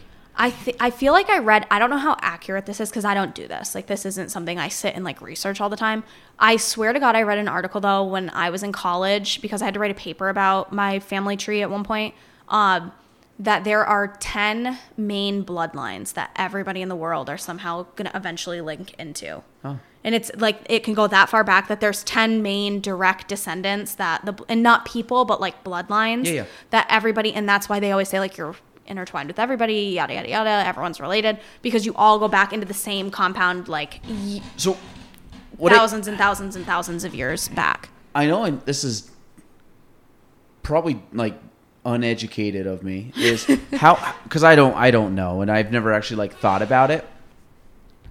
How did like people evolve from like monkeys, right? Like a monkey yeah kind i of I think so yeah So what I'm always curious about, like if you were to go this is thinking deep. If you were to go back in time at a certain point, who became like evo because you don't really just like all of a sudden become a monkey to a person. yeah no like it there's was like a yeah, like it was a long, Neanderthal and people kind of translate. Yes, I think there, were, there was a graph in one of my textbooks in high school. I don't know which textbook, which class I was in, but it had like nine images. Probably biology. and it was it started as a monkey and then it was like the different branches until it was a walking Well, male It's kind of the caveman and thing. yeah like and it grows and it looks like a caveman when So- you what you came out of at the end and it explained like the time frame of when it started here i don't know if mutation is the right word but it's almost like it mutated in- Adaptation? yeah, Yeah. it and then it was i think nine different types before it was finally a man with like arms legs body parts ears Well, even, even when you think like uh, facial, everything facial features, like if you go back the whatever I don't know people before Yeah. us, whatever that species was, they looked like you say the caveman, like you just had kind of weird features until Yep. they slowly adapted. But like, well, that's what you talk about. Like, like why is our skin tone so darn white? Because our families are not near the Yes. equator Yep. near the equator, you're darker skinned, and that's just how like. So when you talk about like that's an adaptation. So like again, people from Africa very dark skinned because they're down on the equator, but then as you go farther up, like take people from Sweden, very fair because they're not Yes, anywhere yep. close to uh, where it's where it's hot. So they get burned too. Yeah. Uh, you know what ju- that just made me wonder about? Like, where and when did the albino? How like how do you become albino? I don't you know. You just live way up north, maybe. I don't know. Isn't it in like? isn't it? I, is I would it- think like I would think like uh, Where is it that that is like a lot of the population? They're considered albino. I would think like what Scandinavia? Like I don't know. It's north, north, like as far north as you can go. I would say like northern Sweden or northern Finland or northern like in high school, everyone used to tell me I they thought it was albino because like my face like glows in the dark from how pale it is. you're not you're dark hair. I have though. dark haired, yeah, and then I dyed my hair platinum at one point, like platinum blonde, and You have a that picture? was yeah. And I like don't have eyebrows. I want to see the picture of that. and like it, I was platinum blonde, and I remember that was not for me because of how fair my skin was, because I don't tan. Platinum blonde's a tough look to pull off. it's so hard to keep up with though that I was like done with it before I even started.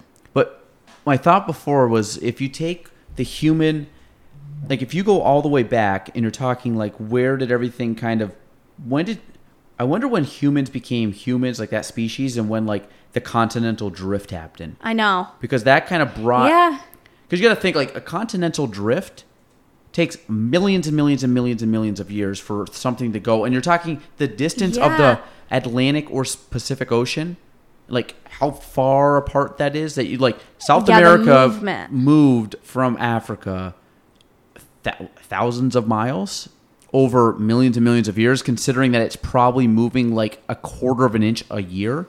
So you got to think how insane, maybe more. I don't So know. So where are we? well, Do you know where we're moving now? I know that I've I've heard of it. Which direction is the United States shifting? I would think everything is shifting out. Think I don't know. Like, are we shifting closer I'm not to very Russia smart, so that way, or are I think we're shifting shifting to away. I think everybody's shifting away from Africa because Africa was the original hub. But now was Africa orig- the original hub, or did things break off? Like, what was the original? Everything everybody says it breaks off of Africa. So was Africa? no, I think it like- literally did break off of Africa because if you put like You can. It's like a jigsaw you can like you can literally stick them all together. Yeah, it's a jigsaw puzzle for the most And part. And that's why I don't understand like where are we shifting now? And it doesn't have to do with like the plate tectonics and all that stuff. I would assume we're still going up towards Russia, but but then But Russia and Asia went off this way because you're going around the globe. So at some point in time, I would think that Russia and Alaska would collide. I'm literally googling. And if it. Russia and Alaska collide, what does that form, Anna? Do you remember? a peak, Mountains, yeah. really? Yeah. That's Wait, what is that gonna happen? Supposedly Is there like a timeline for this? That's what I want to know. I, I heard that India was a, is separate like land at some at one point in time. Like India was its like own continent, and it went into Asia, which made the Himalayas. oh, National Geographic. Like I think is Europe starting to dive under Africa? So that means that that one must be down? shifting down. could be. Is yeah. Africa moving towards Europe? It has been moving over the past 100 million years or so in a general northeast direction. So it's drawing it closer to the Eurasian plate, causing subduction where oceanic crust is converging with continental crust. I don't know what that any of that means. It's pretty weird though, but I think like that's why The next question is: Can Like I just move to Europe?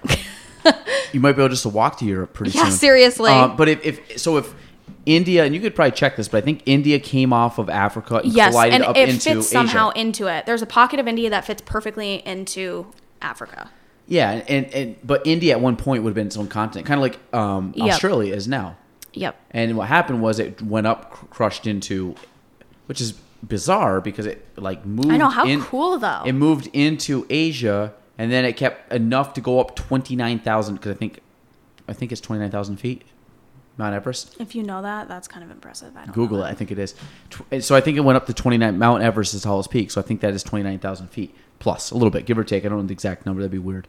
Um, Let's see. I just googled it and it says 29,540 is my guess. 20 now 29,035. Ah. Oh, you're Ah, close though. 35. Um, That's so, funny. So that's what happened there. So you got to think too, like in, in where we are, the Adirondacks, I think are the oldest mountain range in North America. I think so, yeah. So the Rockies, Which aren't we like also one of the biggest, if not the second biggest, something like that? this- the, I think it's the, I think it's the largest national park in the U.S. Yeah. Am I wrong on that? and we still have untouched parts of our mountains that humans have never, they Yeah. don't think, been inside of. because I saw a graphic. Um, Mackenzie, who worked here, she posted it one day, and it showed like, I think it's like Arcadia and Yellowstone and all these different parks, national parks. Yeah. Over or in like you have obviously the Adirondacks, and you drop them in. So I was thinking like the Adirondacks obviously are big, but we live in New York, so like you've driven through and around and everything, so it doesn't Yep. seem that big. But when you drop like massive. I always thought like Yellowstone was big. You drop Yellowstone, it's like a blip on the screen. Yes, So like yep. or like uh um what's the other ones down in uh, California? Forgot whatever. But the idea like I know I'm like so bad about remembering all yeah, that. so, well, like national parks I'm bad, but if you drop these national parks, and I thought they were huge, but they're not. So then, Yep. like I'm like They're just like they make you think they're huge by like how big they talk, like The how name. big they talk about it though. Yeah, like, like it's Yellowstone, like, portrayed to you as some massive, massive like compound of land. yeah, and it's really not. And I always thought the Adirondacks were small relative, and I was like, completely wrong. So that would have Yeah. lost that quiz question. But um, but you got to think like the Adirondack mountains are very dense. Yep. because they're not bare mountains; they're very dense mountains. You have Mm-hmm. some bare peaks, but for the most part, it's a very thick, thick place. Which is why when they built, you got to think about like back in the Revolutionary War days, when they were traveling from like here to like the Battle of Saratoga and the Battle Yeah. of Ticonderoga, like they had to bushwhack through all those trees. And you're talking like, like cal, ca- was it cavalry, cavalry, cavalry, Cavalry, I think. cavalry? It's a weird I think word. cavalry. Like the Cavaliers for basketball. Yeah. cavalry. They would have to like take horses and wagons of, of like materials and stuff. Can you imagine? And they had to Oh like cut down trees and like how do you like how do you cut down a tree in the Adirondack? You just like cut it down, like push it off to one No, side. No, seriously, or hope it doesn't fall back on you. Yeah, like, I, so then all of a sudden, how many times were like did a tree how fall long in did it path? take them to get here? But you think like, the tree fell down in your path, and then you're Yeah. like, crap, now we got to cut this tree up. Cut- yeah, like this is a whole day again. Like it takes 35 years. You want to hear something that's kind of mind blowing? yeah. You have to cut the tree down before you can cut the tree up. Yeah, I know. Ah. So, don't, side side fact. that that's my dad joke. So, but um, so yeah. So you think about going down there. So then you think about going back again. Sorry, we're going to land masses. Go back to people. When we like, how far back until you can really trace like how many generations? I'm sure you could like look this up, but like how many generations back until you hit when we? I guess we are now considered like fully human, which I I don't know when the point. I know. I don't even know if they like can decipher probably exactly over like a thousand when. year period. Yeah. And then you go back to like, what monkey is my family from? No, seriously. Which There's isn't there okay, I, maybe I'm reaching like too far for this one. Isn't there a type of science that you can study that is literally the history and science like the anatomy of a monkey because I'm sure. we still use like the monkeys are the lead in the COVID-19 vaccination. Yeah. Like they're what are testing our products. Actually, I think we're in human I- now, but I read like s- I think there is a for a branch of what you can go to school for and specialize in is the history and scientific anatomy evidence behind the monkey, the gorillas, like all of it together. Like So- how did it all connect? So I think if anybody listens to this, please fact check everything because I don't know any I know of this. This I'm is like I like failed bio. this is like this this is like stuff in my head that I I've I'm like going back into like the memory bank of like science class back in the day. I think monkeys chromosomes. I'm gonna be really sad if this doesn't record because it's showing it's recording, but it's giving me that blinking light, which happened once and didn't record. If this doesn't record, I'll be mad.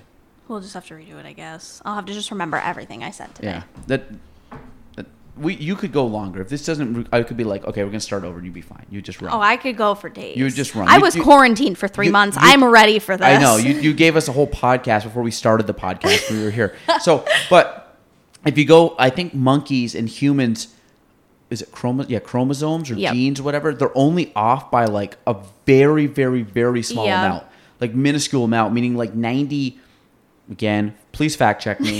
I think it's like 90, 95, 99. It's some crazy high percentage that Yeah. us and monkeys are almost identical. Yep. And we're only off by a like one or two percentage points of whatever genes or, or chromosomes. Very strange. That's it, but it's so cool. Like I nerd out over It's- that, like deep diving into So- like what is and what was. You know what that- I mean? Like that that kind of the, the one thing that and this is for everybody that makes you feel the most insignificant is just stare up in the sky on a clear night when you look at the sky and then you just realize in your head like I'm so insignificant. That's what freaks me out though. Is that's why I'm a. uh, When I was a kid, my biggest fear was aliens. I'm like terrified of like the outside, like space and the universe mean- above us. I would bet again, about as sure as I was that Ben Stiller was driving that car, that there was definitely aliens out in space. Yeah, they actually just said this week that they know that there's at least I think 30 different planets with that has to have advanced life form. That was on CNN. Really? This week they said that it's but it could take billions of years for us to locate each other because that's how big the galaxies like are. So if you go in and you see like, I just said ever- like are like I'm so educated. Did- I Are- sound are- I'm listening to the way I'm saying like like and literally and I'm like just shut up Anna. L Bell. So if you if you take if you take um go on YouTube, type in I guess I don't know planet proportions. Have you ever watched one of these videos? I don't know. Okay, I don't think so. uh, let me see your phone. Go, go go to YouTube. Go to YouTube. Type in like planet planet ratio or planet like I'll know it when planet ratio or planet sizes. Planet Earth compared to other planets and it. Let me stars in size. I'll tell you which one to watch because I'm just guessing. They're probably all really good. Okay, so the one I'm thinking of is the one that is the 57 million view one. It's called Universe Size Comparison 3D. If you want to blow your mind, because this one, do you want to do this? Because it's going to freak you out. Well, is it really gonna freak me out bad? Like, am I gonna lose sleep over it because I'm terrified of aliens? You, no, Like- it has nothing to do with aliens. It just it just proves how big the universe is. yeah, third, third, me out. third one down. Watch it. I want to see your reaction. Okay, I'm gonna. and kind of hold it up on the side because I want to I want to be able to kind of see where you're going with this. So just kind of spin it and hold it for a little bit because there's a point you're gonna say, "What the f." So turn turn it. I gotta be able to see it. Hold on. I Oh, it's oh, it's an ad. to- It's yeah, an I ad. have to skip the ad. It's Tide. Tide Pod or something. Snack on that. My God, I hate when it doesn't let you skip it. All right, so so turn it up and then okay. So what's that say? Ceres? I don't know how to say that. Okay, there's the moon. So there's something we know. So we know how big the moon is, right? Yeah. So buckle up. This is five minutes now.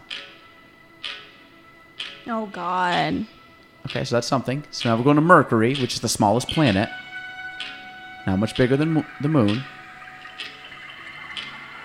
Oh. So at a, cer- at a certain point, you'll be freaked out. So even Mars though, look at the size difference between that. And it's kind of cool because it shows you the planet. So this is actually a really cool video. Let me turn this down slightly. No, you're good. You can keep it there.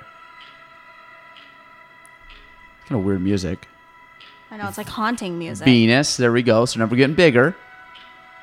I didn't realize that we're bigger than Venus and Mars. So there's Earth. Not much. There's Earth. So now, ready? Buckle up. You know how big Earth is. We're only Oh, about 30 seconds into this. Are you kidding me? That is another planet. Kepler. Not not in our solar system. Well, maybe solar, uh, not in our solar system, but our like galaxy. Yeah. There's Nep- Neptune is that big? Oh yeah. Oh, buckle up. You're up for a treat right now. We're at Neptune. We got four more minutes of this, folks. This is crazy town. This will blow your mind. There's literally, you're already- Whatever's to the right of that one, I don't even want to see it. Anna. I can see it already. Anna, now think- Oh God. Oh no, this is just Saturn. You've heard of this planet? Like, like just just Jupiter is even bigger than that. Yeah, Jupiter's the largest one. That's the largest in our solar system. Now, hold up. Oh, don't show me the sun because the sun freaks me out. Okay, well, the sun I think's coming. Well, actually, this might not even be the sun. The sun's a star, by the way. You want to hear a fun fact too? That's not even the sun. The fun fact is the sun is the I believe one of the closest stars to is the closest star to us. That's why it's so bright. It's a star. So think about stars up in the sky. That's scary. That's the though. sun. So the sun is the closest, Oh which is my why it looks God. so big. And now that they have all of them down there, look oh yeah. at that. Oh yeah. So hold hold on. Hold We your are a horses. lunch meal to the sun. we, we are not a Sirius A. That's a star. These are stars, so you got to think stars and planets. So it's showing in proportion how big they are. So we're like a speck on Vega. We don't even matter. keep keep watching. Oh, forget it. Keep I'm watching. So you're getting done. freaked out now. Oh, So what's this God. One? Arc- Arcurious. Oh, Wait till they do. Um. you can't even see Earth anymore on oh that. no no no like- no. Oh oh. This is where it gets freaky. No, this keep it going. This is great. So we're two minutes in, and you can't even see Earth on this spectrum anymore. Yeah, we're non-existent. Regal. Oh, whoop. That's called Betelgeuse. Great. It's actually in a Dave Matthews song, but that's great. Betelgeuse. Oh God. different different spelling than Beetlejuice the movie. And this is Canis Mi- Minor. These are all stars. So if you think about it, like how you can see the sun, The sun is the smallest, is the closest, so that's why it looks so big. See, and those things freak me out though because like black holes and that stuff, that's what scares me. But th- these are all just things that we know about. Yeah. We know about these. We can see. Oh, oh, oh, oh, oh, oh. Wait, what's this one? Oh, NGC 1277. yep. So look how big that one is. Oh, and then we're gonna go whoop. This is called. Ton 618. Oh, Like, does this blow your mind? I didn't even know this was a thing. Yeah. I Oh, didn't learn about this in science. What's that? What's Cat's that? Eye Nebula. Yeah, like this is insane. That looks cool though. it does look cool. That's kind of a pretty thing. Is that the galaxy? Helix Nebula. So like, just think about how small. Three light years. oh, That is three light years. look at this. Orion Nebula, Orion Nebula, Or Orion. 24 Like light Orion's years. belt. Yeah. Look at this. That is like Aren't, aren't you freaked out? Yes, that's it's nauseating because you're really like, oh my god, how big is this place? and it just keeps Oh, going. it's though. five minutes long, Anna. This just keeps. This is yes. This is absolutely insane. Wow, I'm clearly sheltered because I didn't know this was a this thing. this is the big. th- This oh, the Milky, Way. Milky Way. You've heard of the Milky Way. This is how big this is. Keep watch this. Now the Milky Way is a speck compared to that thing, and it's a speck compared But like to that I thing. can see the Milky Way at night. But it's like speck of that, speck of that. Speck. But you got to think how big it is and how far that away it is that we can see, it. it. And it's a star to Look at that thing. What's that big boy? The universe. Oh, the universe. Okay. Well, let's let's not exaggerate because we don't know the size of the universe. But he's just I can't. I'm like amazed though that they can like track it down to that. So- like we we're that advanced that we can see that. yeah, and that's what we know. That's not even like what we don't know. So you got to think how small the Earth is. Like it blows your mind how No, seriously. when they talk about traveling to Mars, which is huge. Like and like, Mars are we is trying the to go to the moon in like planet. 2024 again? So like they're trying to no, get up um, there. Or 20. Oh yeah, they just sent a U.S. spacecraft up into. and tomorrow they're doing the spacewalk. It's tomorrow live. You Oh, can really? watch. It's six hours, and they're going to be outside fixing all of the whatever they have to Yeah, do. But they're going to be like outside of it. But the one that just went up was the first, the SpaceX, which is Elon Musk's yes. company. It was the first I've time never public- seen one of those though. I've never watched cool. a live like American Elon- launch in America. Cape Coral. Yeah, uh, Cape Coral, Cape Canaveral. Can- Canaveral. Canaveral, right? I think so. It's in Florida. Um, like Elon Musk is just like, A brainiac. yeah, and people don't know. I think they're just starting to hear of him because of like Tesla. yeah, it was in the last like eight years. that he really like kind of I think Yes. popped, but he was back in like PayPal. Like, Yeah. he was like he's been doing this for many many years. So he's he's also I think fascinating though because he's I mean he's not always well liked I don't think but like he has like a fascinating back history. yeah, he's very he's can be opinionated, but he's super. He's almost He's he- a genius. He's, a genius. He's a too genius. he's too smart for, For- normal yeah, people. he doesn't even know like I don't I feel like he's almost too smart that he doesn't even know how to function with his smartness. Yeah, because and that's why he sometimes comes across the way he does. because people are too like honestly just too dumb to talk to him because he's Yeah. just that smart. Do you see what he named his son? Uh, yeah, I can't even say it. I don't even know Yeah. what it is. And so I listened to the, the Rogan podcast. He literally went on like the a couple days after the kid was born and like explained what the name was. And isn't it some scientific like code? Yeah, it's something weird. And then he corrected the girl, the, his, I don't know if it's his girlfriend or wife, but he corrected her on what she spelled the code as and was like, did you see that Twitter interaction? I- she tweeted something about her kid's name and it's the code of like whatever, like eight digits and numbers. And he writes back and he corrected her halfway through it and was like, but yeah, you get it. I was like, wait, what? like, But I you don't he even like, pronounced the name, but one of the words is like X or Ax or something. So, Yes, So it's like you can at least means. pronounce it, and then some of them is just like numbers. Can you imagine being the substitute teacher taking attendance and getting an, like in so much just made fun of when you try to pronounce that name? It'll be like Elon's kid. I feel like I, I don't know, and Elon's a weird name too. Yeah, except I kind of like the name Elon. Elon Musk It's sounds really cool. It sounds like it literally sounds like a Yeah. like a scientist dude. Like like Elon Musk's name is him. Like it, it just seems Yeah. like it fits him more than anything else. Like weird weird guy. No, it definitely does. I got his uh, biography or autobiography or whatever. No, I guess biography. I don't think he wrote it. Um, as an audiobook, which I want to listen to because I'm fascinated by people that are very um, like ahead of the time. yeah, well, I, I am fascinated by high achievers. Is that a, I guess Yeah. someone that accomplishes that stuff? he is. Like just some, I like I like books on people that have accomplished stuff because I like reading about successful people because I like to take what I'm never I'm never envious of people that are successful. I'm always curious because I'm like, how did they do it? What did they do? Yeah. One of my biggest fascinations. Take like a Jeff Bezos. Okay, he's built this mega company, Yep. richest man in the world. Google Jeff Bezos Amazon 1990. There's a picture of him working. Have you seen this photo? No. Okay, Google Jeff Bezos 1990 on your phone. Sorry, I'm making you. You're like No, our. You're like our. Um, Jeff Bezos. to give you context, so you can see the, what I'm talking about. 1990. And let me see the photo. He's in his office. He's Oh, typing on I a computer. Oh my God, and it's like a he's got an spray Amazon painted banner. ba- That's it right there. Amazon spray painted banner, and he's got crap all over the floor. So he was probably making nothing. And I remember It was on Am- 60 Minutes. yeah, well, he's, so he's maybe semi known then. But I remember Amazon started as a you bought books through Amazon. That was And the thing. Amazon was my quarantine lifestyle. Yeah, and now you buy everything through like you literally I live get off everything. Amazon. And if I don't want to go to the store, I order on Amazon. So you think Jeff Bezos? What's cool is like I would love to see what was Jeff Bezos doing, because people always get like, okay, Mark Zuckerberg was an anomaly. You know, Yeah. Um, Yep. Uh, Evan Spiegel, founder of Snapchat, anomaly. These guys were young. I I read his book too, and Except I'm more fascinated with Evan Spiegel than I am with Mark Zuckerberg.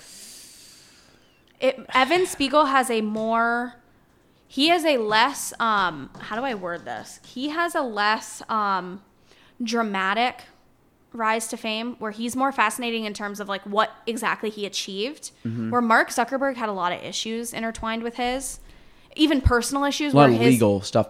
I, Yes, I, I read the so one about he- Snapchat. They ended up getting the. There was three guys that founded Snapchat, and one guy kind of got forced Out? Uh, I don't know if he got Yeah, forced I don't know out or was like legal action, or they had to buy him whatever, out or something. Yeah, but I just feel like Facebook had Facebook even now has a lot of issues that follow it with like the privacy policies, the even the political stuff being shared, like ha- fact checking, um, and I feel like Mark Zuckerberg to me is now at the point where I don't think he is. I think he has so much in front of him now that even he is struggling with like how can he fact check? How Well- can he do privacy policies? How can Well, he make this legal? So, so a couple things, and I'll touch on that slightly. And- so I have like the Snapchat book, I have the social network book, I have the hatching Twitter book. Like I have the books about that because I, I like. Oh my I, God. I kind of like tech. they're, like, right I have there. I have the Steve Jobs Steve Jobs book. yeah, he's another. He's fascinating. That's a big old book. That's Walter Isaacson. That's a big Yeah. long one. But I haven't read all of them yet. I've read uh, one, two, maybe. Um, so, but the, the whole idea of like the fascination, fascination about where they started. So, like, I'm not. The Evan Spiegel and like the Zuckerberg one don't fascinate me as much because it was Yeah. a quick rise to fame and, and, Yep. and un- not not to say it wasn't great, but it was just something that they happened to hit something at the right time. Yes. And but then I look at the guys like Steve Jobs, uh, Shoe Dog by Phil Knight. He's the founder of Nike. Phenomenal book because you talk obviously Nike now, like where Nike is.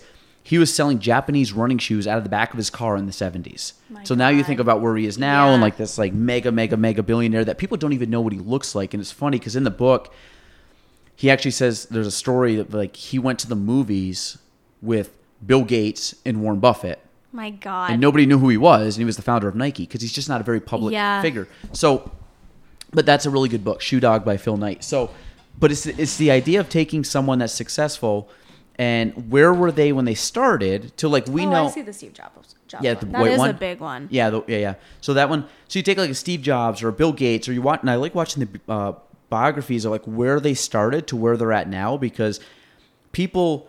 One of the things that I hate is people think you're going to get something fast and quick, Yeah. and success is going to come overnight, and it doesn't. So I, t- I, and again, I'm very, I'm, I'm 30. I'm not old. I, like so, I look at this as like I'm just at the very start of my career. I was kind of lucky by chance that I fell into a career that I really liked at 20. And I didn't like I didn't I've always talked about this. I didn't So like it like at 20. in it at 30. Yeah, yeah, I've been this is my 10th year. So I've had a at 30 I've been in a professional career for a decade, which a lot of 30-year-olds can't say the same professional career. Yep. So when I went in at 20, I didn't want to do it. Like I, I talked about this before, but I get to like probably 25 before I was really like I want to kind of maybe stick with it. And it wasn't until probably three or four, probably four years ago, where I was really thinking I'm going to make a, a career of this, Yeah. or at least for the foreseeable future.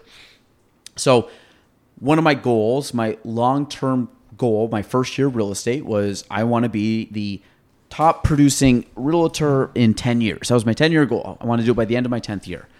That would be this year. Which would be cool. Like my goal by the end of the year is to be. I was close last year. I was in the top three, but I didn't get. I wasn't one. So I look at, and this is out of like 150 people. So like you got to be like pretty high up, especially real estate, which is uh, the average age is like 50s of like the average age of realtors is like 50s and you got to think like i think right now if i was to take the board numbers i'm probably still in the top 10 youngest people on the board and i've been doing it for 10 years Yeah. so it's kind of a weird like uh, idea, but the one thing that I've thought about when you talk about like uh, Jeff Bezos and, uh, and uh, Zuckerberg, they're so far removed from that Yes. original Yes. layer.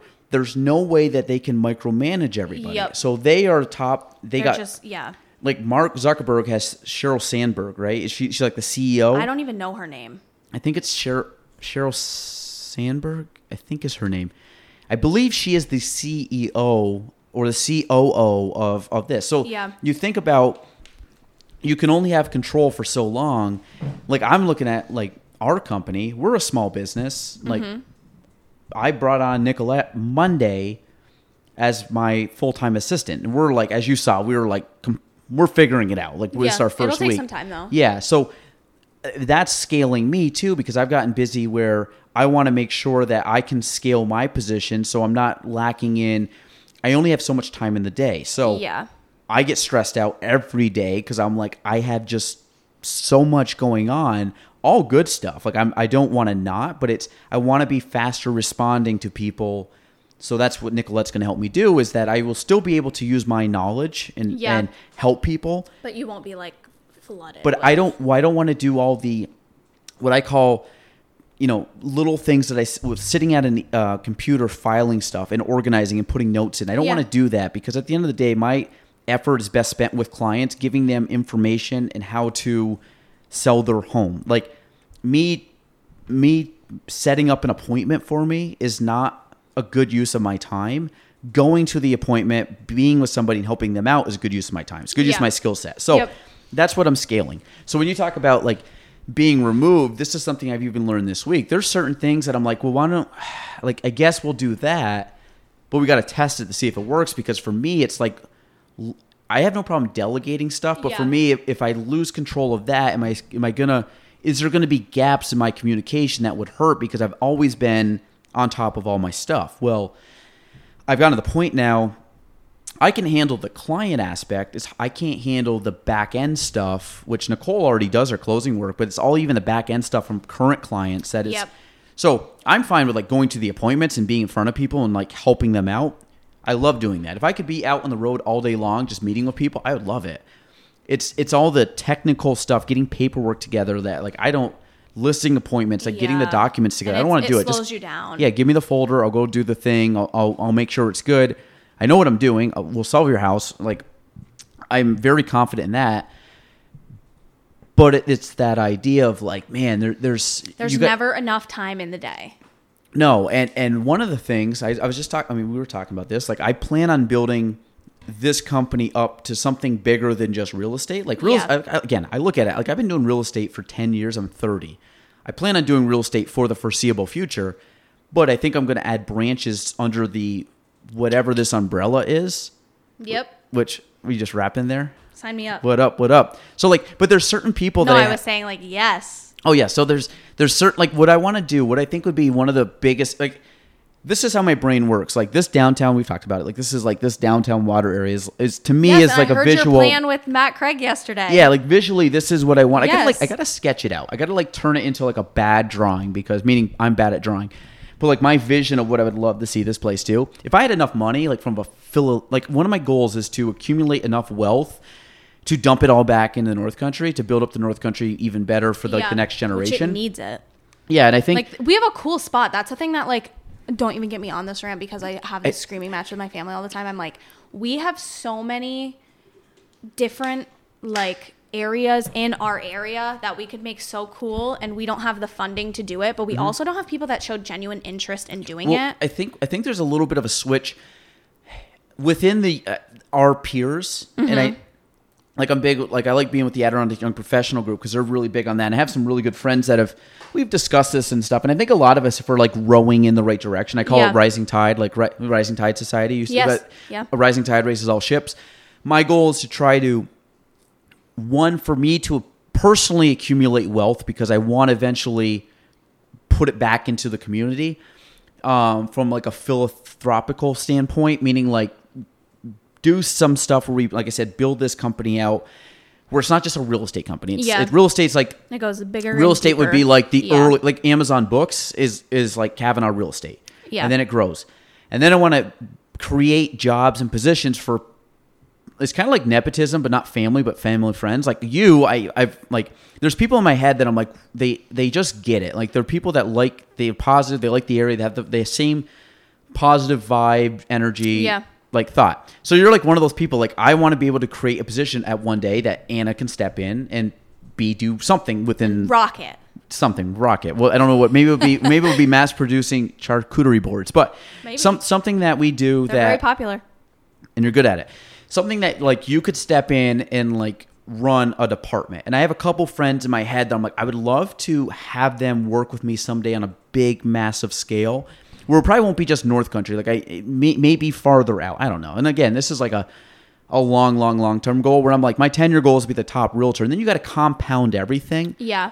So if I can like pull that off this year, then I'm like, great. I, I accomplished a long term 10 year goal that I didn't set out in year one and be like, I got to do it by year two. It's unrealistic. I gave myself time because I knew it was a grad, like what I call like a, a distant climb or um, a gradual climb to a distant horizon. Yeah. Meaning like I'm giving myself time to reach the peak. I'm not scaling up something very fast. So that's what I look at the next. My dad always says it's a marathon, not a sprint. Exactly. That- Day, day to day to me time. is a sprint, meaning like day to day, I'm like running, running, boom, boom, boom, boom, all, all over the place. But my, my long term vision is like this is a big part of the puzzle. And Yeah. so then I look at like, okay, 20 to 30, I got more confident, I gained more knowledge, I made more connections with people. Now 20 to or 30 to 40 is going to be, I think, like one of my most fun decades because I think it's just there's so much that's going to be done in that time period. Yeah, and you're like it's going to be a taking compound. off now. You know what I mean? So But think, but think about when they talk about the snowball effect. yeah, Like if I got like the snowball And rolling right now, going. but now we take like take take like that that that that uh what's what do we just call The that planet? the planet thing. Yeah. Like we're just rolling into like the moon right now, and then I'm gonna like roll that thing into like something bigger over ten years because it'll compoundly get bigger at a quicker rate. yeah, So then you think, okay, 30 to 40, and then what's my 40 to 50, and what's my 50 to 60, and 60 to 70? Because I'll be, I can't just sit still. So like, this is what I, I plan on potentially doing. So if you take like 50 years from now, I will be 80. Imagine what you could do compoundly in 50 years. So this is why you look at like people that are high performers that have done stuff over time yeah, most of them have done it a long time. So when you look at someone that's successful at in their 60s, like like Bill Gates is like in his 70s and like he's a huge name. Yeah. And then you look at like what he did back and like so a lot of these guys were like, well, I was oh your age, I was working as like the male gut kid in the no, business. yeah, But then you watch where they, like Phil Knight was selling shoes out of the back of a car, like barely making ends meet, probably like living in a parent's basement. Yeah. Like, so then you, you take all that, and the problem is people it people seems want. like with those businesses though that like once they took off, they never sat back down. It- so like you never, you didn't have like that ten year gap. You know what I mean? Where you're like growing, growing, growing. It's It- like once you hit it, it seems like they hit it, and then they just kept getting like bigger, and they had a bigger team to get bigger and better. You know Well, what I that's mean? why you talk about scaling. So for like us, we like Nicole scales my my pending files. Yeah, Nic- Nicolette's gonna scale my like life right now, and then what's gonna happen is as that gets big. So right there's two positions that we technically you, you know like you create through what you're doing. Then it might be. I mean, from Nicole to Nicolette was a few years. Now it might be from Nicolette to the next person only like two years, and then from Yeah. like that person to the next Even person. less. Then all of a sudden you're talking like almost yearly. You're bringing someone on Yep. In some facet. So my goal is to, from at least a real estate perspective, is get the new agents on board where they can become full time agents. And then from there, create positions that support the overall company. Because at some point in time, I'm going to scale my complete. Like I'm going to have at some point in time step away from sales. Like it will just have to happen. Like I won't be able to do it. I will then be working on bigger projects. So my goal is the the Annas or not Annas, the Hannahs and the the Ellies and the Courtneys and like the Dells and all these people that work here is to get them to a point where they can like take everything that I've grown and just take And- that. yeah. And then I will move on to something different. And that's the goal. So I don't think I'll be in real estate. I'll be in real estate, but I won't be doing like what I'm doing now full time. Yeah, like all day, every day. This. Yeah, like I'll step Just this. away and I'll like kind of set the groundwork of what needs to be done and train and like step in and then Yeah. go build other stuff and then I look at it like a you like tap you in a few years and be like okay I need you to run this and you'd be like okay great boom boom boom I already got my Kavanaugh hat like just jump in And my Christmas ornament. and your Christmas ornament. So like that that's like a long-term goal, but the cool thing about that is it, it allows you to focus on something that will take like a lifetime to build. So then I don't look at it as I'm ever finished. And I don't Yep. and what I think some people do, like if I looked at my goal of like being the top realtor, like that was like a 10-year goal and then what happens if I hit it? Then I'm like okay, like I'm there, like great. Like then it gets kind of boring. So for me, that's not that's like a speck on what I want to do. So to me, that's a stepping stone. So I'll hit it. I'm like, cool, I did it. And then like the next day, I'll just be keep grinding because I'm working for something way, I mean, like 50 years down the road. So, and again, I always say modern medicine, happen, I'll though. probably live to like 120. So really like 80 years down mm, the road. yeah, so you never know. so that's that's kind of the thing in my head that would be kind of cool. So it's I don't know, it's kind of weird, but that's why I take a lot of stock from those people and then I don't expect to build a Facebook. I don't. But I'm saying at a certain point in time, I will be removed from like the like Your daily work the- activities. like being you'll as be- involved yeah. on like the front lines where I will be in a different position, which is natural as you build stuff up. So like, yes, Mark Zuckerberg is not going to know everything that's going on at Facebook or at or in every department or whatever. So he's got department chairs and he's got um, upper management for them, and then you Yep. can see how it breaks down, and that's ideally how you have to do it. You know, it's not. You know, you would like to be every place at every time and doing everything. If I was a robot, I would do everything because I would do a good job at it. I think I'm good at everything but everything's not worth is not the Yep. best use of my time i should say because time is obviously a, like a finite resource the most finite resource anybody has time and Yeah. health so if you have time and health you only have so much of both meaning health meaning like young and energetic and stuff and then time being obviously 24 hours in the day and then trying to figure out that balance and everything else so it's it's a it's fun though like i think it's just Like like, you're a never bored. no, never bored and like always working towards something because I'm one of those people. I'm like constant improvement every day, whether it be, you know, physically like working out one day, whether it be mentally reading a book or researching something or watching that video, like just things to like expand your mind and get better. Yeah. Whether it's going on. I mean, I've been in again thousands of homes and probably have met with a thousand plus clients Yeah. in ten years. So you got to No, think literally. how many people and conversations have I had where I've just basically been sharpening the axe kind of thing of like getting better and better and better and better. Um, so it's taken time, but it's like it's good. And then you kind of build off of taking that knowledge and bring it to something else, bring it to something else. You can take it like Mar- um, Elon Musk is doing SpaceX and Tesla. We started with PayPal.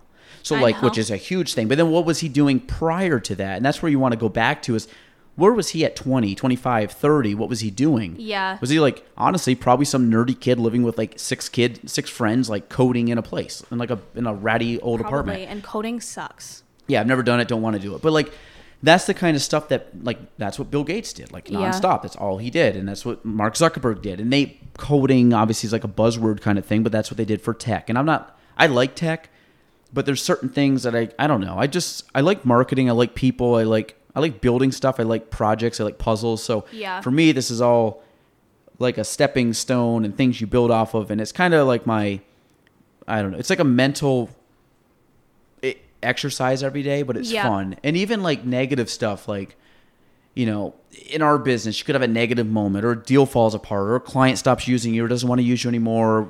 I mean, or, it or also someone- happens to everybody. yeah, so but I look at that, it's like a little blip. Yeah. But then I'm like, I'm so good at deflecting that that I'm like, I'm so like focused, like this is what I want to do. That any negative, Yeah. I'm like, okay, in the garbage, keep moving. Like kind of like think- throw the ball and like I think a big issue with like the small businesses, entrepreneurs in our generation, the thing that I notice the most is that a lot of people in our like generalized age group that are like doing their own hustle, they're doing their own thing, they're trying to succeed in the workplace. You can't like critique to help them get better anymore. People take offense to everything. Mm-hmm. And like I'm that person that like if I'm doing something wrong, please tell me. Yeah. I would I'm rather hack it right now. I'm not going to go cry about it later. Like just tell me instead of like making this a bigger thing. And I feel like a lot of the people now don't like that. Do you think you live in like a third body or a out of body experience at times? Yeah. There's times I look at my life like I'm. I know this sounds weird. I look at my life and my day to day as like a like I'm looking in on my life like Truman Show kind of like I'm looking Yeah, and I'm yeah. watching myself live my life. Meaning, meaning I can like step away and look at my actions or decisions or place from Yeah. a macro level where it's like you're not doing that good. It's almost like I'm watching over myself and I'm like, yes. and I'm like that. Okay, don't like do you that. do better do on this. this. Yeah. It's almost like I'm coaching myself. I, it's weird to think about, but there's times I can like, vividly like step out, like think like critiquing myself from like a secondary Yes. source, Yeah. and then adjust. And that maybe everybody does that. I don't know, but that's something that I found I don't. I feel like a lot of people don't because in the people that like Like awareness of what you're out, doing? Yeah, awareness. A lot of people who are working like positions that even people that I've had experience with like letting go because they couldn't function in a professional environment. Yeah. It's like they never looked at it from an out of body experience where they were like, okay, this is where I could do better. I get myself so worked up sometimes that if I have like a week where like I feel like I didn't do like the maximum that I should have done, Mm-hmm. like that Saturday and Sunday that I'm quote unquote off and my brain is just like racking in everything and thinking about it all. I get like worried because I'm like, okay, well last week I was like I wasn't motivated. I could have done my my coding updates on the website better. Think people are going to notice that I was off with that. I didn't get this right. I like look at everything and I overanalyze in a way. And I feel like a lot of people the the opposite of me, they're underanalyzing obviously and they don't really care. And I think that when you point it out though, the offense level to it, that automatically you're like, okay, so am I too critical?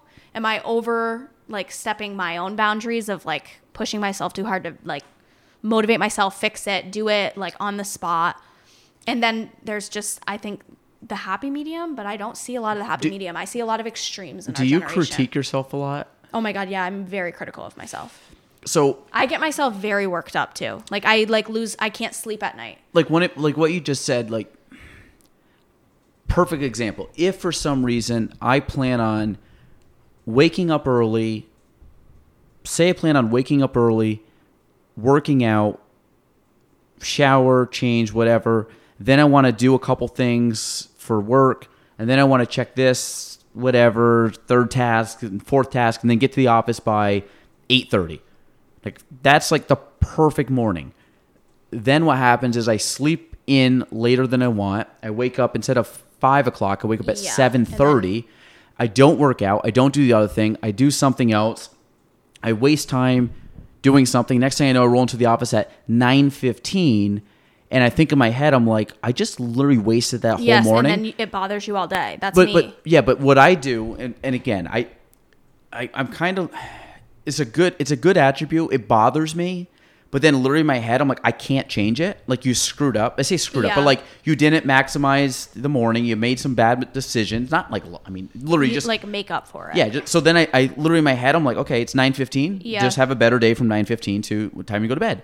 And I and I kind of and again, but it's the analysis part of like I'm analy- uh, anal- analyzing analyzing my morning. Yeah. And I'm like, that was honestly that. was a D minus morning. It was terrible. Yes. But let's okay. Now we're all of a sudden we're gonna start working for that A plus rest of the day, and I try to shift myself that fat, like literally that fast, to the point where I could have had a bad two hours in the morning. I'm like, I just wasted so much time. I did this and messed this up. I had to restart this. I, you know, got off track here, and I'm like, you know what? It's 11 o'clock. I have the next 11 to 12:30. I'm just gonna go boom, boom, boom, boom, and just cram out a bunch of work. Yeah.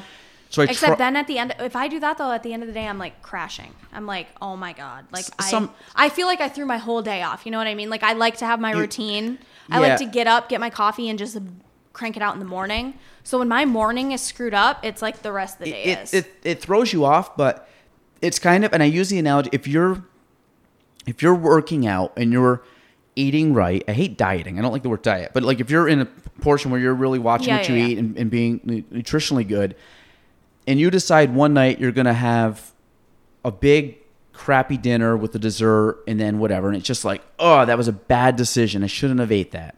The amount of people that say I shouldn't have ate that and beat themselves up, my thought is, okay, well, that's fine. Tomorrow's a new day. Just start and eat better. Like you had one little moment where you, you went off track. It's not the end of the world. You can't fix it. You did it. Like just live with it and just say, okay, well, guess what? My next meal, I'll just get back on track. And like, Yep.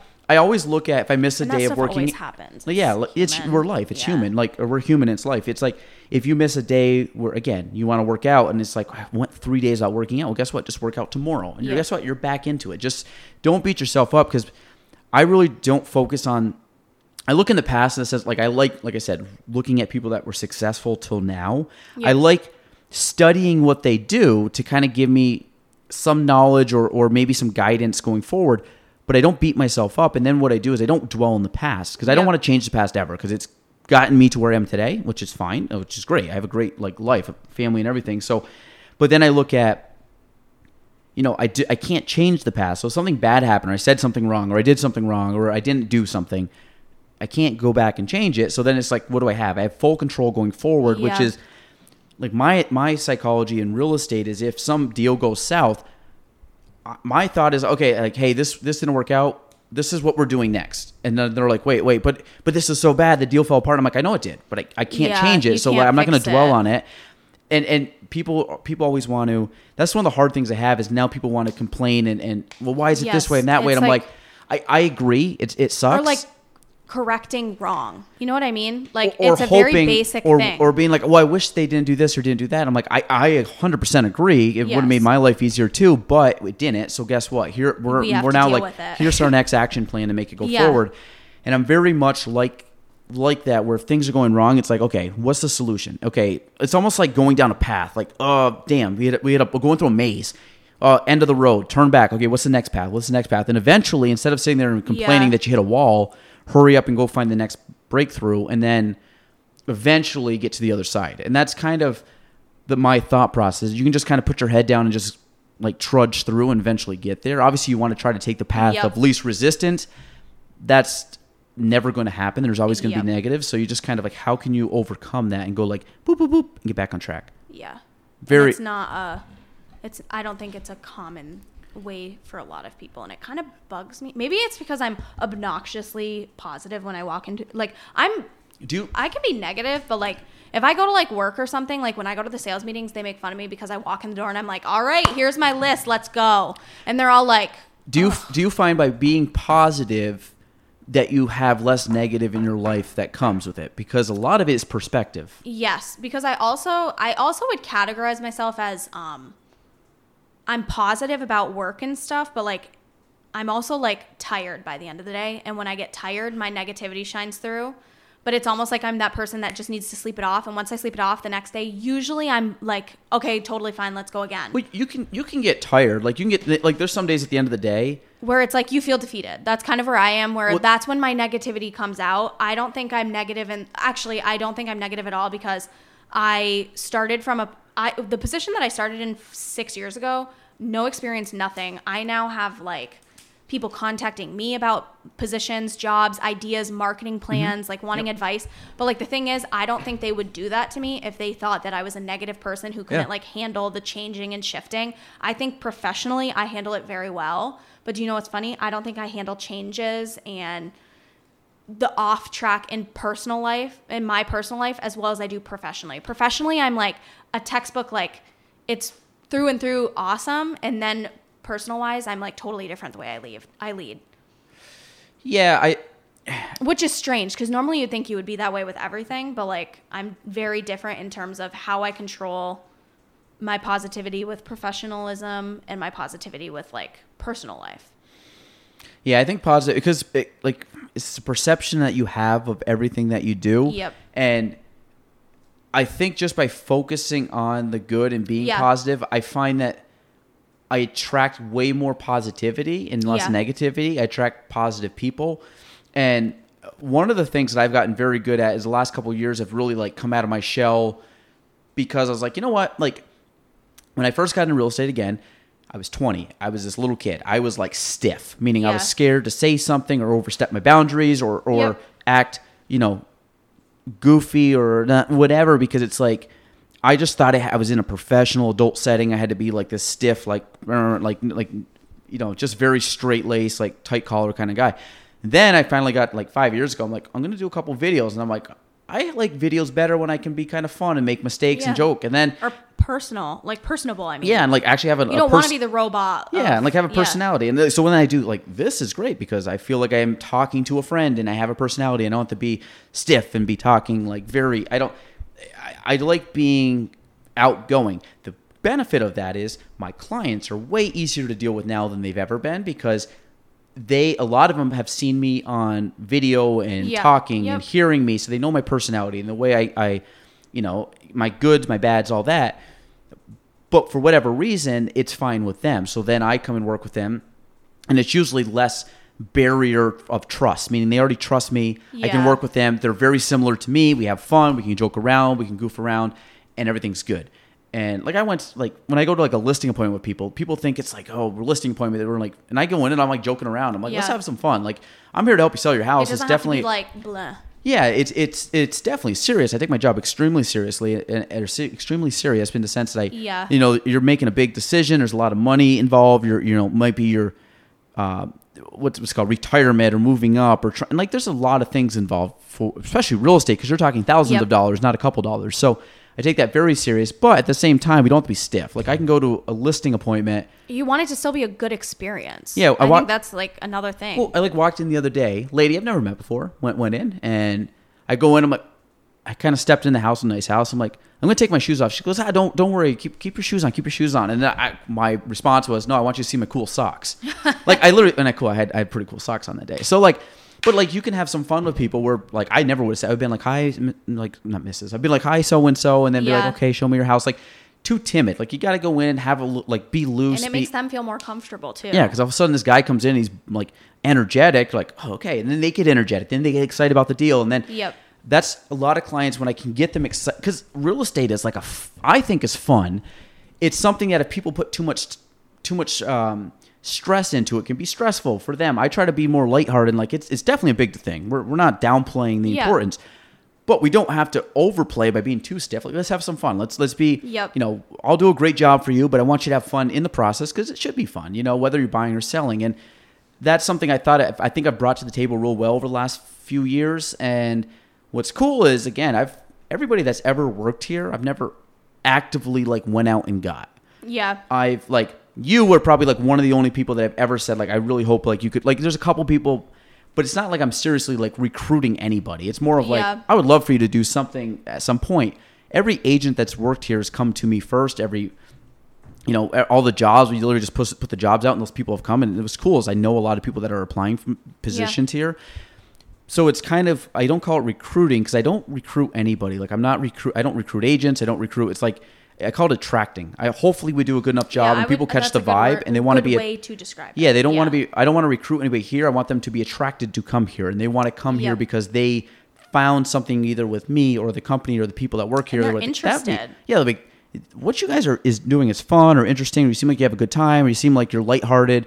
Like when Nick started, she came in and like we were just kind of hanging out. I'm like, this is pretty low key, and she's like, yeah. It's like I'm like, yeah. Like I want to have a fun vibe. Like I don't want to have a very stiff like punch the clock here, leave here. Like Yeah. get your work done. Just get your work done. Do a good job. Have fun. And I don't care if you're here for seven hours or ten hours. Like just Yep. like I don't know how much you're gonna work every day, but we probably should get going. I didn't realize what time it was, but we're rolling right now, rolling deep. Yeah, we had a, a good one. Six thirty. Oh, good. We gotta go. Gotta go. Okay. Anything else, Anna? No, I think we did good. Say say your website again of your of your blog. It's annahewitt.co. So, like you do, we spell that A N N A H E W I T T dot C O. How many of these episodes have you listened to? I listen to almost all of them. Are you- you know who's really? one of my favorite ones? Guys who comes on. Um, I think it's because I like his Instagram too. Uh, Philip Page. Philip's a baller.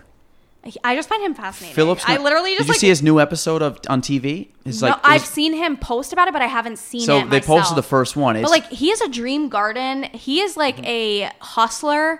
And if I if I go out to visit him, which I want to at some point. I'll, I'll, I'll let you know. Maybe you can carpool out. My It'll God, keep- I don't know why. I car, just and then find you'd him have fun. fascinating. He's Even a- like his conversations, like I just listen to him and I'm like, he fascinates me. he is a legit like legit agent and he's only been Yeah. doing it like three years he's incredible he came onto this once but he's one where like if he's coming in the area i'm like i'm like phil and he, just tell me but when he engages with you and everything online, and I sup- like his Instagram stories. super guy That's and also what I'm thinking about. super guy also like you said he's very very very personal with people like in the Yes. sense of like I can't say enough good things. He'll probably listen to this. Phil, if you're listening to this, shout out. We love you. Um, all right. So that's it. Episode 72. Anna Hewitt. AnnaHewitt.co, formerly known as L Bell. Um, No, get rid of the L bell. It's gone. L bell is still dead. have. Your photo, what we're going to post on Instagram, will be you holding your L Bell mug. Oh, no. Yes. Yeah. Come on. We got we got to do that because that, that just adds to. Have you ever held that for the story? No. Maybe we'll have you hold I've that, and then I got a shamrock you can hold up there too, Perfect. or your bowl, maybe your Christmas ornament. That'd be nice. Christmas in June. Closing with it. Actually, guess what? Guess what? Six days, six months from today, What? Christmas. Oh my god, that's kind of crazy. Fun fact: Yesterday was my half birthday. Today's my son's half birthday. Well, happy half birthday. Thank you. Um, so six about six months from now, I'll be ordering a charcuterie board. All right, check her out. Beautiful. out. AnnaHewitt.co. We're out. Thanks for listening to the Gaelan Trombley Show. If you want to reach me, you can go on Facebook at Gaelan Trombley, on Instagram at Gaelan Trombley, and on YouTube at Gaelan Trombley. The spelling G A E L A N T R O M B L E Y.